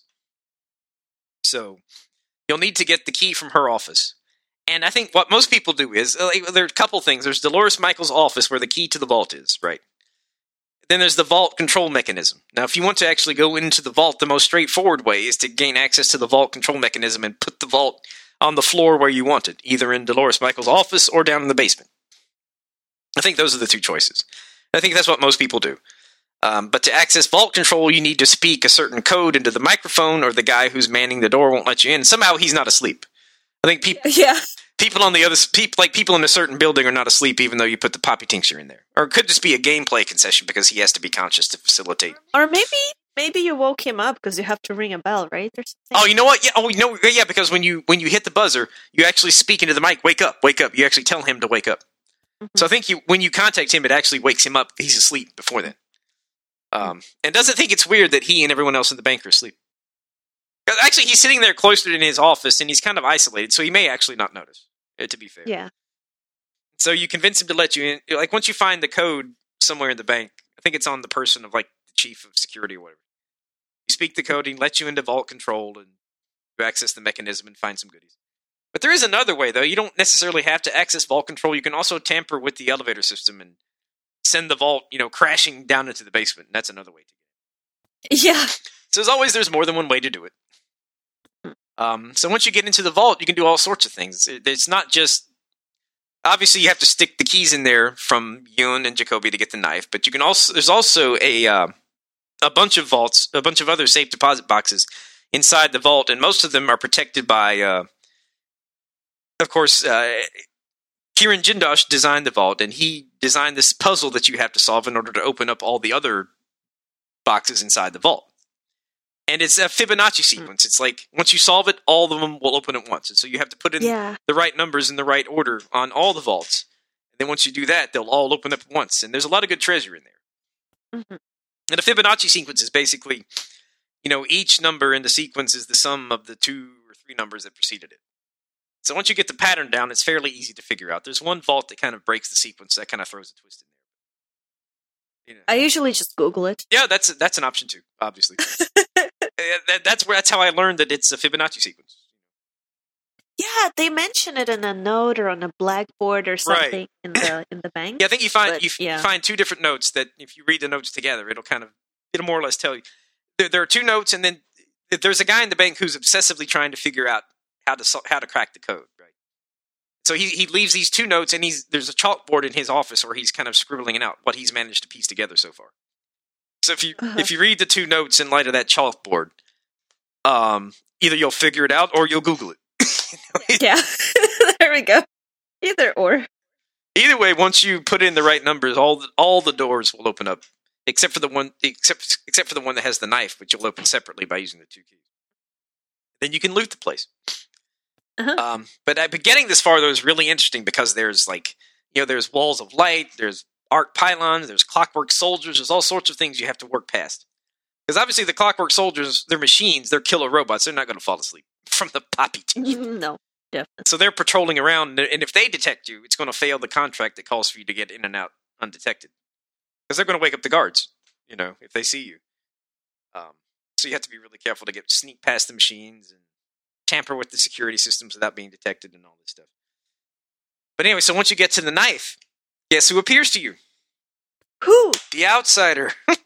O M G! Dun dun dun! And of course he knows exactly what you plan to do. You know, he knows you plan to use the knife to kill him. And when he appears to you, he's actually holding the knife himself. Yeah. You know, he's like, basically saying, you know, I'm really the one in charge here. Yeah. Yeah. Quick reminder. Just so you know. I'm still in charge. Yeah, yeah, I'm the one in charge here. So when he appears to you in the void, he's... Well, he kind of draws you into the void, I guess, to talk to you. And he's the one holding the knife. And he's looking at it, and he's talking to you and telling you all these things. One of the, one of the things he tells you is that Daud has died on your boat. Aww. So that's the end of Daud. End of an era. Yeah. The the knife of Dunwall is done. So he, he says he knows your plans. He knows exactly what you do. He knows you plan to kill him. And he's holding the knife himself. But then once the vision is over, you wake up and you have the knife. But the knife, but it's the knife's all pixelated and weird. Yeah. And that's because it's it's what made the Outsider what he was. It's it's you know it's part of the void basically. And so once you get it, it it, it kind of fuses with your strange you know, black shard arm. It's essentially a part of you at that point. You can make it appear and disappear, and it has a couple neat powers. It has void strike. Yeah. Like if you charge up the attack button, it'll like put this, you know, this blast of energy right out in front of you, which can be helpful. Um, it's really helpful in the last mission when you're fighting the potentially helpful when you're fighting the uh, enlightened, but that's we're jumping ahead a little bit. Not the enlightened, the envisioned, but we're jumping ahead. And you can use it to interact with objects and, you know, to fight people and stuff. So it's kind of handy. And it also, once you get the knife, you're able to craft your own bone charms with, with all of the bits of raw whalebone that you find scattered about. So you get a couple new abilities from the knife. And from, of course, from that point on, you use the twin-bladed knife instead of your assassin's blade to kill people. Yeah. You know. And, you know, most of the contracts in this mission are basically, you know, you're stealing something. You know, all of them are just stealing stuff. Like you steal a gem out of one of the safes in the vault. You steal. Um, you have to find. You have to copy a page out of an address book in Dolores Michaels' office. You have to pick the pockets of one of the guards. You know, so it's just stealing stuff. There's always a reward, and you return to the ship to find out that Daud has indeed died, and he leaves you an audio and you know an audiograph recording stating that you know he could have died in a hundred bloody ways, but instead he's going out, sitting on your ship, looking out at the ocean, sipping the last Aww. Of your good whiskey. You know? Yeah, that was cute. Yeah, so Daud is gone, um, and of course the Dreadful Whale isn't re- isn't really seaworthy anymore. The trip to Karnaca was basically the last trip she had in her. So Billy naturally burns up the ship, sets it on fire. Naturally, naturally, because well, you know, why wouldn't you, right? Just set the boat on fire. Yeah. She should have. Uh, she should have posted an ad on Kijiju for someone to pick it up. Yeah, like donated. Like you know, when you donate your card, your old beat up car to yeah. charity, you know. Yeah, I actually did that. With, like I had this the, the car I had since college. I just recently donated it to charity because it was. So that, that's what we did with that, and it's actually a good thing. You get, you get a little tax deduction, and you help you know a good organization and get rid of a burdensome asset. So it's, it's good all around, you know. So yeah, so she's naturally lit her boat on fire, burned it down. And that was kind of her way of, that was kind of a a, a funeral pyre for Daud, is how she thought of it. Yeah. So now, of course, remember that the uh, the documents that Cienfuegos stole, he forwarded to Breanna Ashworth at the Royal Conservatory. So naturally, our next mission is to go to the Royal Conservatory and find those documents, because those documents will tell us where the Eyeless's main headquarters is. And that's important because that is where they go, that is where they make contact with the Void. And the Void is where we have to go to kill the Outsider, because that's where he is. So that naturally we go to the Royal Conservatory. Now, of course, that was the site of, I think, Mission six in Dishonored two, so it's nowhere we haven't been before. Um, but this time, the Abbey of the Everyman, both factions of the Abbey of the Everyman, have basically taken over the place. Like, uh, that's where, as you recall from Dishonored two, that's where Breanna Ashworth and a bunch of the wish, a bunch of the witches were holed up, trying to build the Oraculum and influence the dreams and the visions of the Sisters of the Oracular Order. Right. Um, but sometime after that, the Abbey of the Everyman basically laid siege to the place and took it over. Uh, they went in there, they slaughtered most of the witches, but they kept some of them alive for interrogation and musical therapy. Yeah, musical therapy. Yeah. Basically, they'd, they'd strap them to these chairs, and I think they would use, again, something similar to the out to the Overseer music boxes, and bombard them with those musical waves, and they did it such an extent that most of the time the witches would die. Uh, yeah. So by the time we get to the uh, by the time we get to the conservatory, only one witch is left alive, and they've got her locked up down in the interrogation room. And the reason they've kept her alive is because there's a particular room that they can't get into. It's like where the last remaining witches kind of barricaded themselves up, you know, when they knew that the fight wasn't going their way. Um, now they were all killed with pistols and things, but the Abby can't figure out how to get into the room, and they think that this one witch they've kept alive knows how to get into the room. Of course, without powers, we can get in there without talking to her, but also if you help her out, she'll give you the key to get in. So whatever. And there's some goodies in there, like some bone charms and stuff, but nothing like crucial. You don't have to go there if you don't want to. But that's the only, that's the re- I say that because that's the reason they've kept this one last witch alive. The rest of them were either killed in the battle or they were killed in the interrogation chairs with the musical therapy. Yeah, pretty rough stuff. Yeah, and you can actually put one of uh, one of the guards in the musical. That's right. Chair, that's that's one of the contracts. Um, the person you can put in there is roaming Vice Overseer Alvaro Cardozan. He's the one overseeing the interrogations. Um, you also come to find out he's a necrophile because he lusts after one of the corpses of the witches that he... Oh, damn! And so, one of the contracts is to, A, kill every overseer and sister of the oracular order in the place. And there were like fifty-five of them, so it's not a small contract.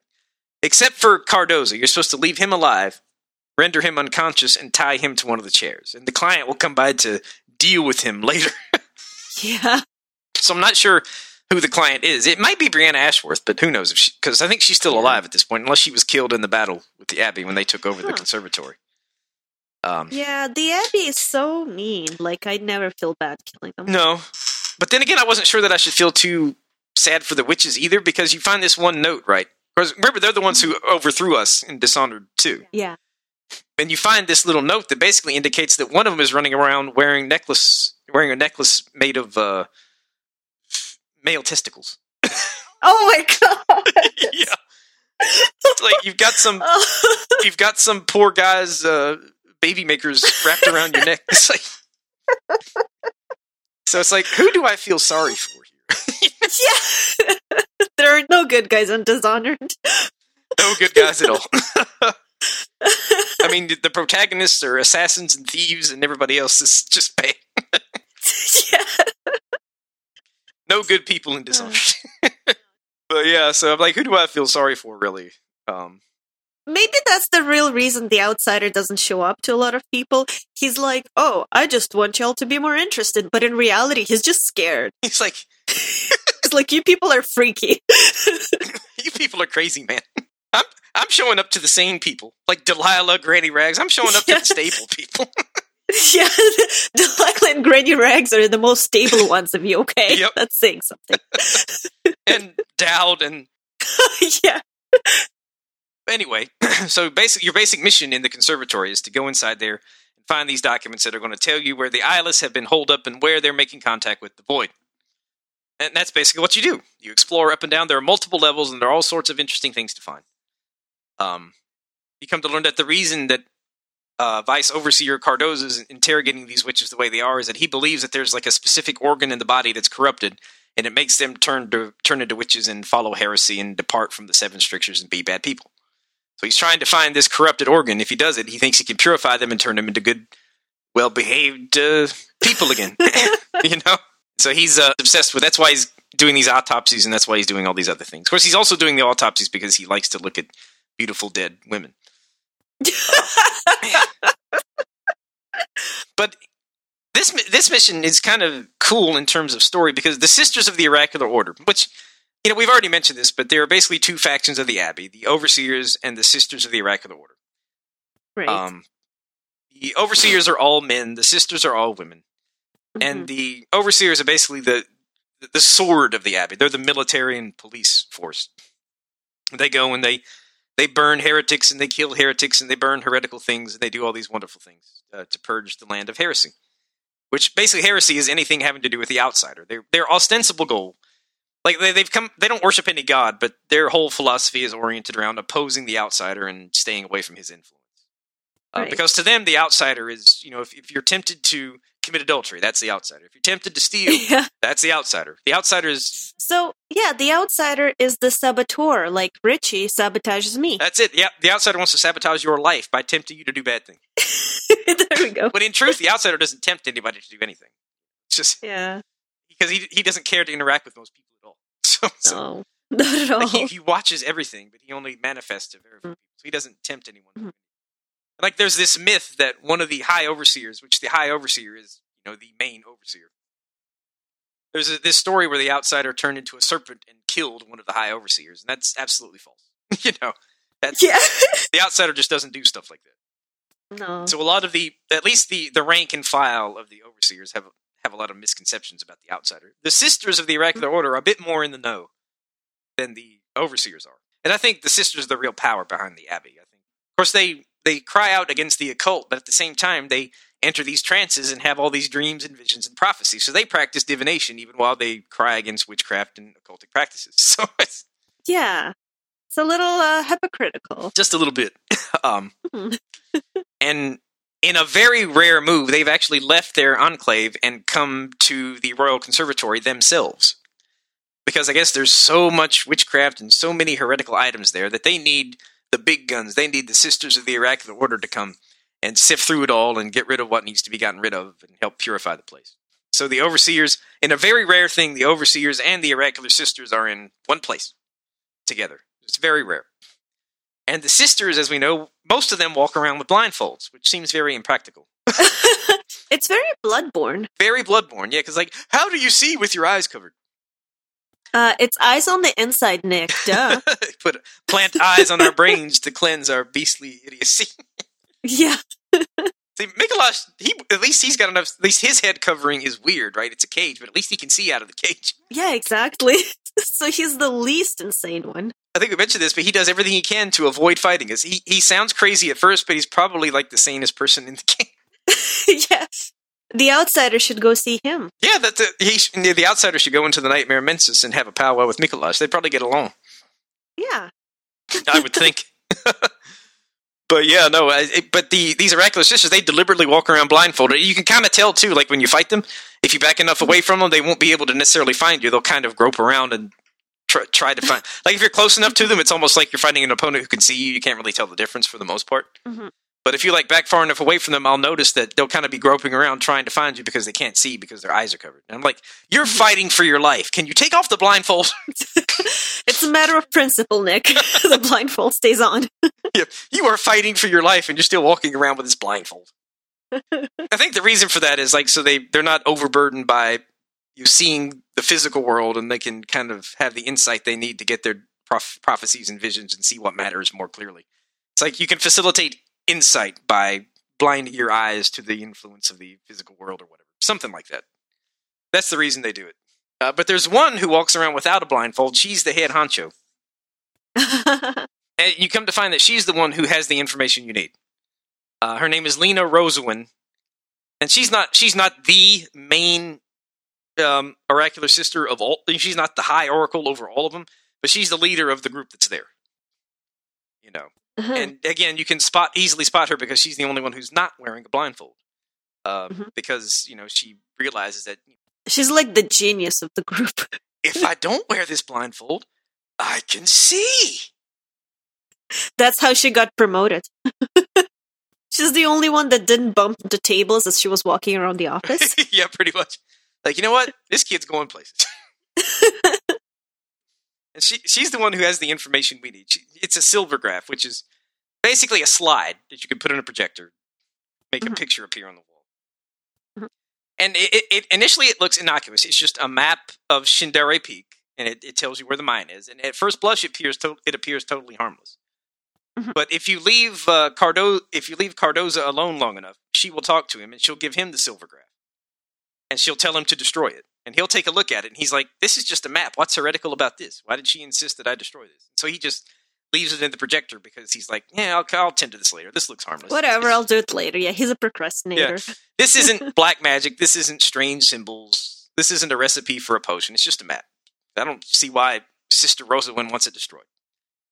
Yeah, he's like, I could do it, but uh, I gotta go have my lunch. Yeah, I could do this, but I could also go fondle a corpse. So. And so he leaves it in the projector for you to come take. Mm-hmm. Or if you if you get the Rosalind quick enough, you can kill her, incapacitate her. Or you can steal Cardoza's face and she'll just give it to you because she thinks you're him. Um, so there are different ways to get it. And so basically that's your mission, to retrieve the silver graph and get the information about the mine that's located in Shindaerey Peak. It's in a place that the, even the cartographers haven't mapped out, but it, the map does appear on this one silver graph. And that's part of the documents that the Eyeless sent to Dolores Michaels, telling her she's going to be accepted, she's going to be invited to come. So she needs to know where the place is. So that's why they sent it to her. They're like, protect this with your life. So once we find the silver graph, that's basically the mission. Again, there, there are contracts, and the one involves killing everybody, again, except for Cardoza. And the witch that we find locked up, she refuses to leave until we've killed all the overseers. And we can lie to her and tell her that we did. Or we can actually do it and tell her that we did. Either way, she'll give us the key to get into that secret room we were talking about. Yeah. Naturally. And so there, there's that contract that basically asks you to kill them all except for Cardozan and strap him to the chair. And then um, there's another one that's kind of interesting from a story pr- perspective. It's called Pilfer the Prophecies. Because you come to find out that Rosewyn keeps a detailed record of her own prophecies and visions in a book. It's rumored that she knows all the dirty secrets throughout the Empire. You know, murder, treason, love affairs, all the juicy stuff you could blackmail somebody with, right? Uh-huh. So the client wants that book. And you happen to find the book in a broken elevator nearby the corpse of some poor sap who died trying to fulfill the contract. How do we know that he died trying to fulfill the contract? Because he's got a copy of the solicitation for the contract on his person. Uh-huh. Basically, the flyer for the contract is in his pocket. So it's like, oh, this poor fool died trying to find the book. But, of yeah. course, we have powers, so we find the book. Uh-huh. And then another one is called A Risky Wager. And basically, the client, when the Abbey took over the place, the client fled. But in her haste, she left behind a very precious artifact guarded by many traps. Many, many, many traps. Many tripwires. I'm sure you, you remember this part of it. Basically, you have to sneak in there, get past all the traps, and get the artifact. Yeah. And there's like twenty tripwires. It's ridiculous. Um, most of yeah, them, it's just crazy. Most of them are easy to see, but if you're not careful, you'll get, you know, you'll get hit with a, a yeah. grenade. Not that I, not not that I was ever not careful and got hit with a grenade. Obviously not. Yeah, that happened. It's a fun little side question. Yeah. Right? Getting past yeah. all. You see a couple of people have died trying, including an overseer. Yeah. You find their corpses hanging there because they got caught up in some of the traps.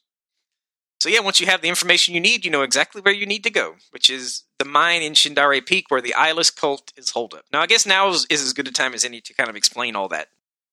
The last mission is called A Hole in the World, and it, it's basically straight to the point. There are no contracts. There is no black market shop. Mm-hmm. There's basically no side quest at all. It's just complete the mission. Mm-hmm. You know, to make up for that, there's all the good lore in this game is in the last mission, pretty much. This is where you find out everything, basically. Yeah. This is where you find out what's at the heart of it all. And I think basically the real reason sort of the Abbey, the Everyman exists and opposes the Outsider is not just to protect people from his influence, but to cover up the secret of his origin.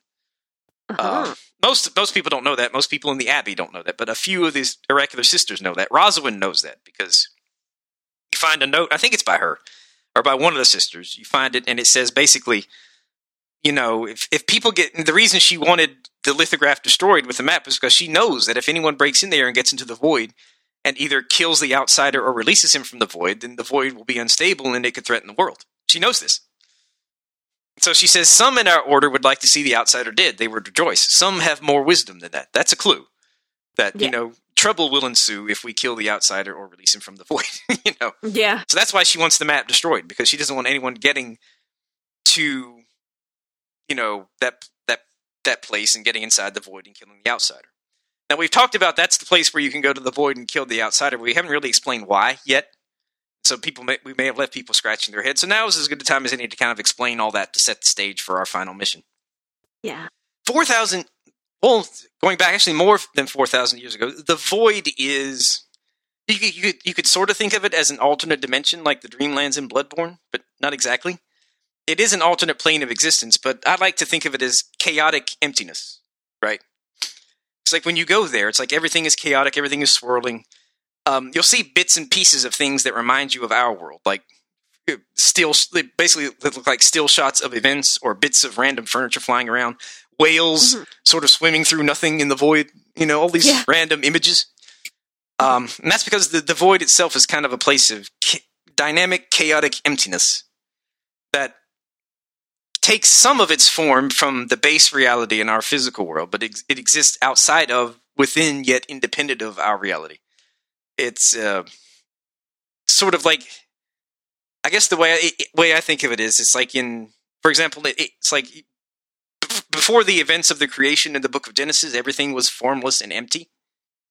And so that's how I like to conceptualize the void. It's like this, this emptiness that existed before our universe came into being and will exist, I guess, after it fades into nothingness, you know? Mm-hmm. And, um... most of the information we have about the void is actually from developer commentary. because a lot of this stuff isn't actually explicitly stated in the game. It's hinted at, but it's not explicitly stated. But Harvey Smith and the gang did a good job of kind of explaining it outside of the games in like interviews and stuff. So that's where most of this information comes from. The Void is kind of alive, though, in its own way, and what it hungers for is a representational deity. Uh, basically, one being to exist at the center of the Void and keep it stable. Because without a representational deity to live inside the Void, there's a chance that the Void will go unstable.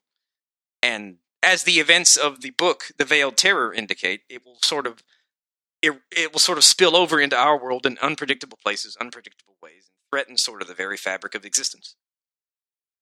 And so there have been multiple representational deities in the Void throughout history. The Outsider is the latest of these. The one who came before him is now like the, none of them lasts forever. Like they'll, either they'll die, or they'll like fade away, or they'll be absorbed into the Void, or for some reason they'll cease to serve in that role. And so, unless a replacement is found, the Void will destabilize and threaten our world. Four thousand years ago, there was no representational deity in the Void. The previous one had died, and so the there was this cult that knew about the Void, knew its nature, knew what it could do. And they started to notice that prominent stars in the sky were disappearing. Uh-oh. Yeah. So they're like, uh-oh, the Void is starting to destabilize. And so they thought they had to act quickly. And so they searched for a person who demonstrated the qualities of someone who could have a strong connection with the Void and serve as that representational deity in the Void. The person they found was an orphan in the streets of some, you know, obscure and now forgotten city. And so they took him, against his will, to this place called the Ritual Hold. And the Ritual Hold is basically, it exists outside of our world, it exists outside of time, it's kind of the, the center of the Void itself. The only place you can access the Ritual Hold is in this mine in Shindaerey Peak, where we're going to for our last mission. And you access it by means of this artifact called the Eye of the Dead God. And the consensus is, and I think it's, you know, it's the most sensible theory, is that the dead god is the representational deity in the Void that came before the Outsider. And the Outsider speaks, when the Outsider speaks of the dead god, he says, it's a remnant of whatever god came before my time. So basically, the, the, the previous representational deity in the Void. It somehow died. But this Eye of the Dead God is the only thing that's left over from it. And it's it's actually pretty big. It's about the size of a human torso. And it's and it's deep within the mines, and it's like this glowy red thing that's kind of embedded in the rock deep within the mine. And it looks like part of a larger face, but you can't really see the whole face. It's weird. It's like, it's sort of, the rock is sort of hewn around it in the shape of like an eye, an eyelid. And the orb itself looks like an eye. And people who are exposed to that can kind of see where the Void creeps into our world, and they can sort of enter the Void that way. And that is that in turn is how you get to the Ritual Hold, which again is to the, cent- the center of the Void. And that's where they took this young boy, um, and they strapped him to an altar there in the Ritual Hold, which again is at the heart of the Void. And they took a twin-bladed knife and they killed him with it. They slit his throat. And when they slit his throat, somehow they cut away his name, which I think is kind of a metaphor for his human identity. Just your, you know, your whole identity, your reputation is wrapped up in your name. And so when they slit his throat with this mystical twin-bladed knife, they cut away his name, they cut away his mortal life, his reputation. And it became embodied in the mark that he gives us. The mark is his name that they cut away. Mm-hmm. But no no living person can read that language. We come to learn later that only like a dead spirit can read that language. Uh, but that's something we find like halfway through the mission, or more like three quarters of the way through the mission. And so by that ritual, Uh, the, outs- the the young man was merged with the Void. His physical form was basically trapped in stone at the very center of the Void. And his spirit, his psyche, is what manifests to us as the Outsider. So this young man became the Outsider by virtue of this ritual. So now he's the representational deity for the Void. Yeah. So the Void was stabilized. He controls the Void. He decides who is exposed to its magic and who isn't. All that other stuff. Um, he's never... And... After these cultists did that, some of them stayed behind in the Void, in the Ritual Hold, to safeguard the Outsider's physical body inside the Void. Because they, because they knew if he was ever killed or released, the Void would have no representational deity and it could destabilize again. Like it was apparently starting to do when the stars were disappearing. Um, And over time, due to prolonged exposure to the void, these people turned into these big stone monsters with these pikes for arms that can one-shot you. Yeah. Because when, when you yeah. fight them, if they actually stick you with their with their pokey hands, it's even on easy mode, it's one shot. Uh, so they, they they're pretty tough enemies. There, there's a formula to kill them. If you basically if you do enough damage to their head, you'll stun them, and then you can use your knife to kill them. But it's it's kind of fun, kind of rough. They've mm-hmm. they've killed me a few times until I figured out how to kill them. But anyway, and so the cur- the modern day Eyeless cult is basically a continuation of the original cult that made The Outsider. Um, and they they see it as their duty to safeguard the Ritual Hold, to safeguard the Eye of the Dead God, and to make sure no one gets in there and messes around and releases or kills The Outsider. Right. You know, so they they see themselves as the guardians of the stability of the world. And they're always, they're, they're cloistered there, and they're sleeping on cots, and they're studying. They've got, you know, shelves and shelves full of books to study, all kinds of materials on the void. And they sometimes they'll get together and they'll expose themselves to the Eye of the Dead God. And when you do that, again, you can actually see the void and see into the void and enter it, and interact with it. And mm-hmm. so they're exposing themselves to the void. And some of them now are starting to turn into these envisioned creatures, these big creatures of stone. And when they do that, they enter into the void and they no longer acknowledge or communicate with those who have not yet transformed. It's like, you know, we're too good for you now. We're we're ascended. We're evolved. We don't notice you anymore. You know? There's speculation that the envisioned creatures are still aware of their mortal companions and just choose not to associate with them, but it's not really known whether they can even perceive what's going on in the real world anymore, you know, because all they do is basically stand guard over the Outsider and kill anyone who gets near the Ritual Hold. Um, so your basic mission is to get past all of the cultists and get to the Eye of the Dead God. Now, this black eye thing that the Outsider gives you is actually a tiny part of the Eye of the Dead God. So when you use foresight, you can see the Eye of the Dead God way off in the distance, and Billy remarks how it hurts to look at it, you know, because it resonates with your eye in a way that, that's painful to Billy. As you get fairly close to where the Eye of the Dead God is, you learn about this fellow named, uh, I think his name's Malchione. And he was a member of the cult, but he, he went off the reservation, so naturally he wound up dead. Uh, because he, he started to break the rules a little bit. He became fascinated with this language that's represented in the Outsider's mark, right? And so he studied it, and he studied it, and he poked around and stuck his nose where he shouldn't have stuck it.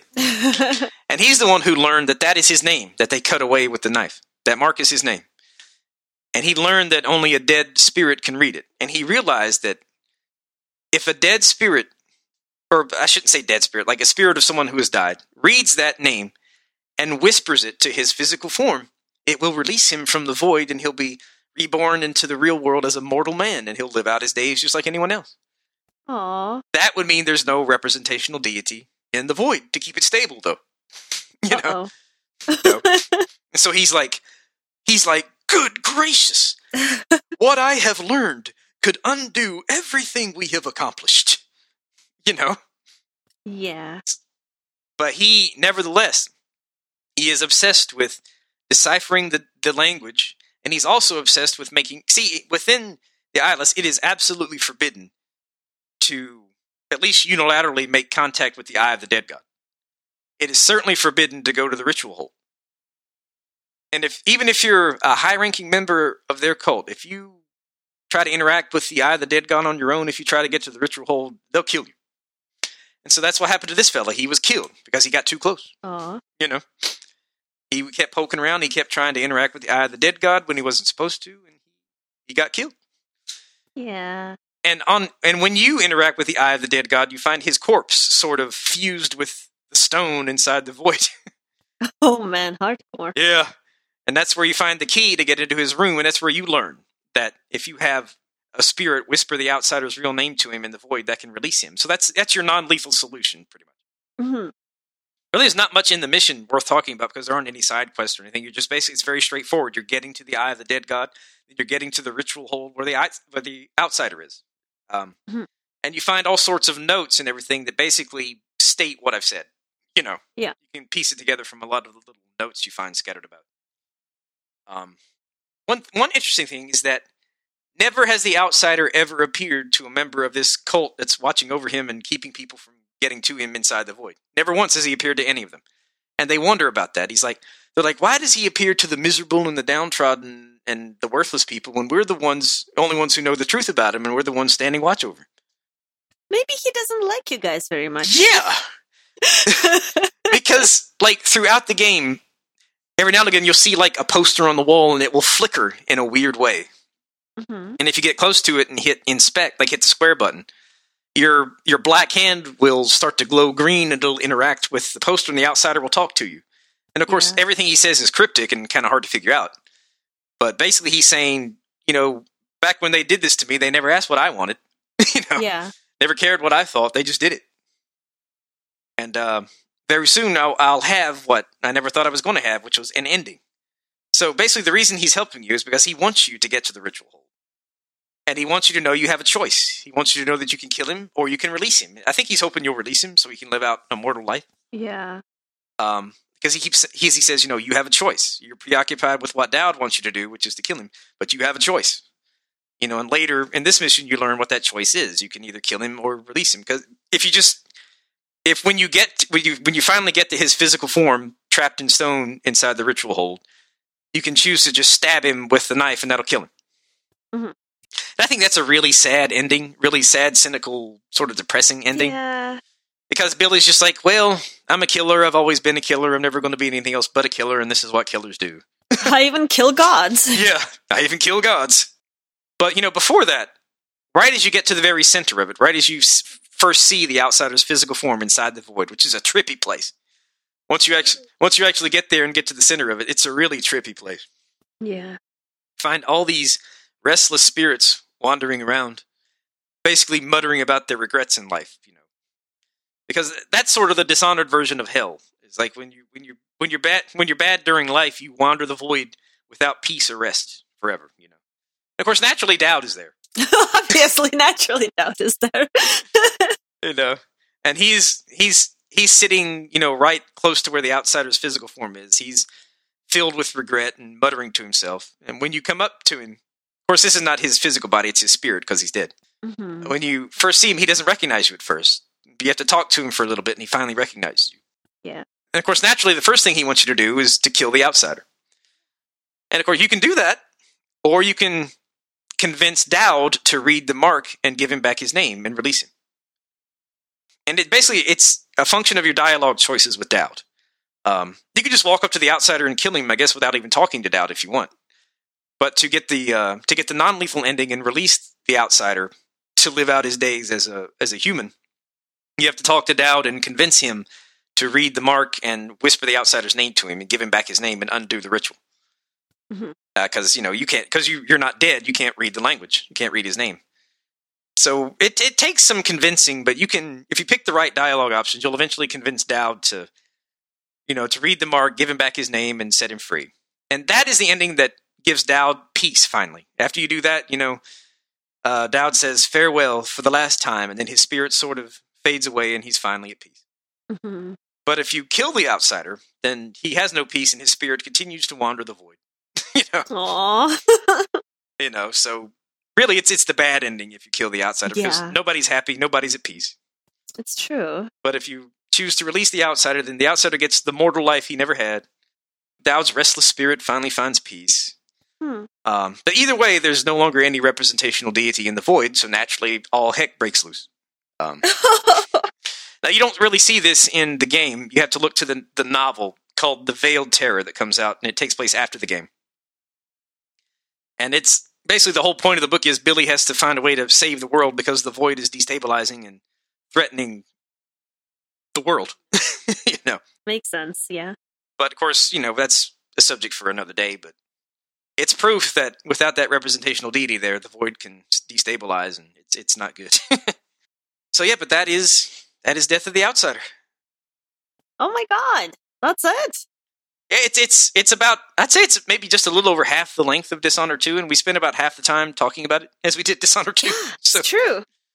But it's got a lot of good. The reason I like it so much is the missions are fun, and it's got a lot of great lore, and you find out a lot of things that were only hinted at in prior games about like the nature of the outsider, the nature of the void. What it's all about. So I really like it. Uh, but yeah, that's all the missions. That's it. We got through both endings and everything else. Thanks so much, Nick. Heck yeah, thank you so much for having me. This, as always, was a lot of fun. Yeah, that means the next time we record, we can finally go into the details of the characters. Heck yeah, talk about Corvo or who or Billy or, you know, that, that dude on the side of the road there. Yeah, exactly. Oh, and by the way, you also have a YouTube channel. Oh yes, under the under the name Cinder Thief with a Y, C Y N R. Uh, we have a YouTube channel where we post gameplay stuff and other things. Of course, we stream on Twitch. Mm-hmm. Um, so you know, st- stab that like button, stab that follow button. Go to go to YouTube and hit that sub button, and go to Twitch and hit that yeah. follow button. Hit that bell.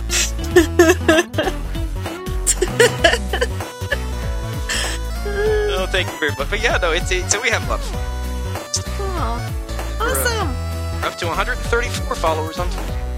Kind of nuts. That's more than you have on YouTube. It is. Oh snap! We got a, amazing. We got one hundred twenty-five on YouTube, one hundred thirty-four. They're pretty good. I mean, we're no ninja or anybody, but, you know, we're... Yeah, we're better. We're having fun. We're just having fun. I actually had more pages of notes for this than I did for the Nier podcast. And we covered three games in that one in two hours, so that was amazing. Oh, God, yeah. That was that was crazy. That was a lot of info. Yeah. If in two, three, three big games in two hours. I thought we did good. Yeah, I think so. Have a good night, get some sleep, and have some snacks. Yeah, snacks are important. Absolutely. Keeps, uh, keeps the body growing.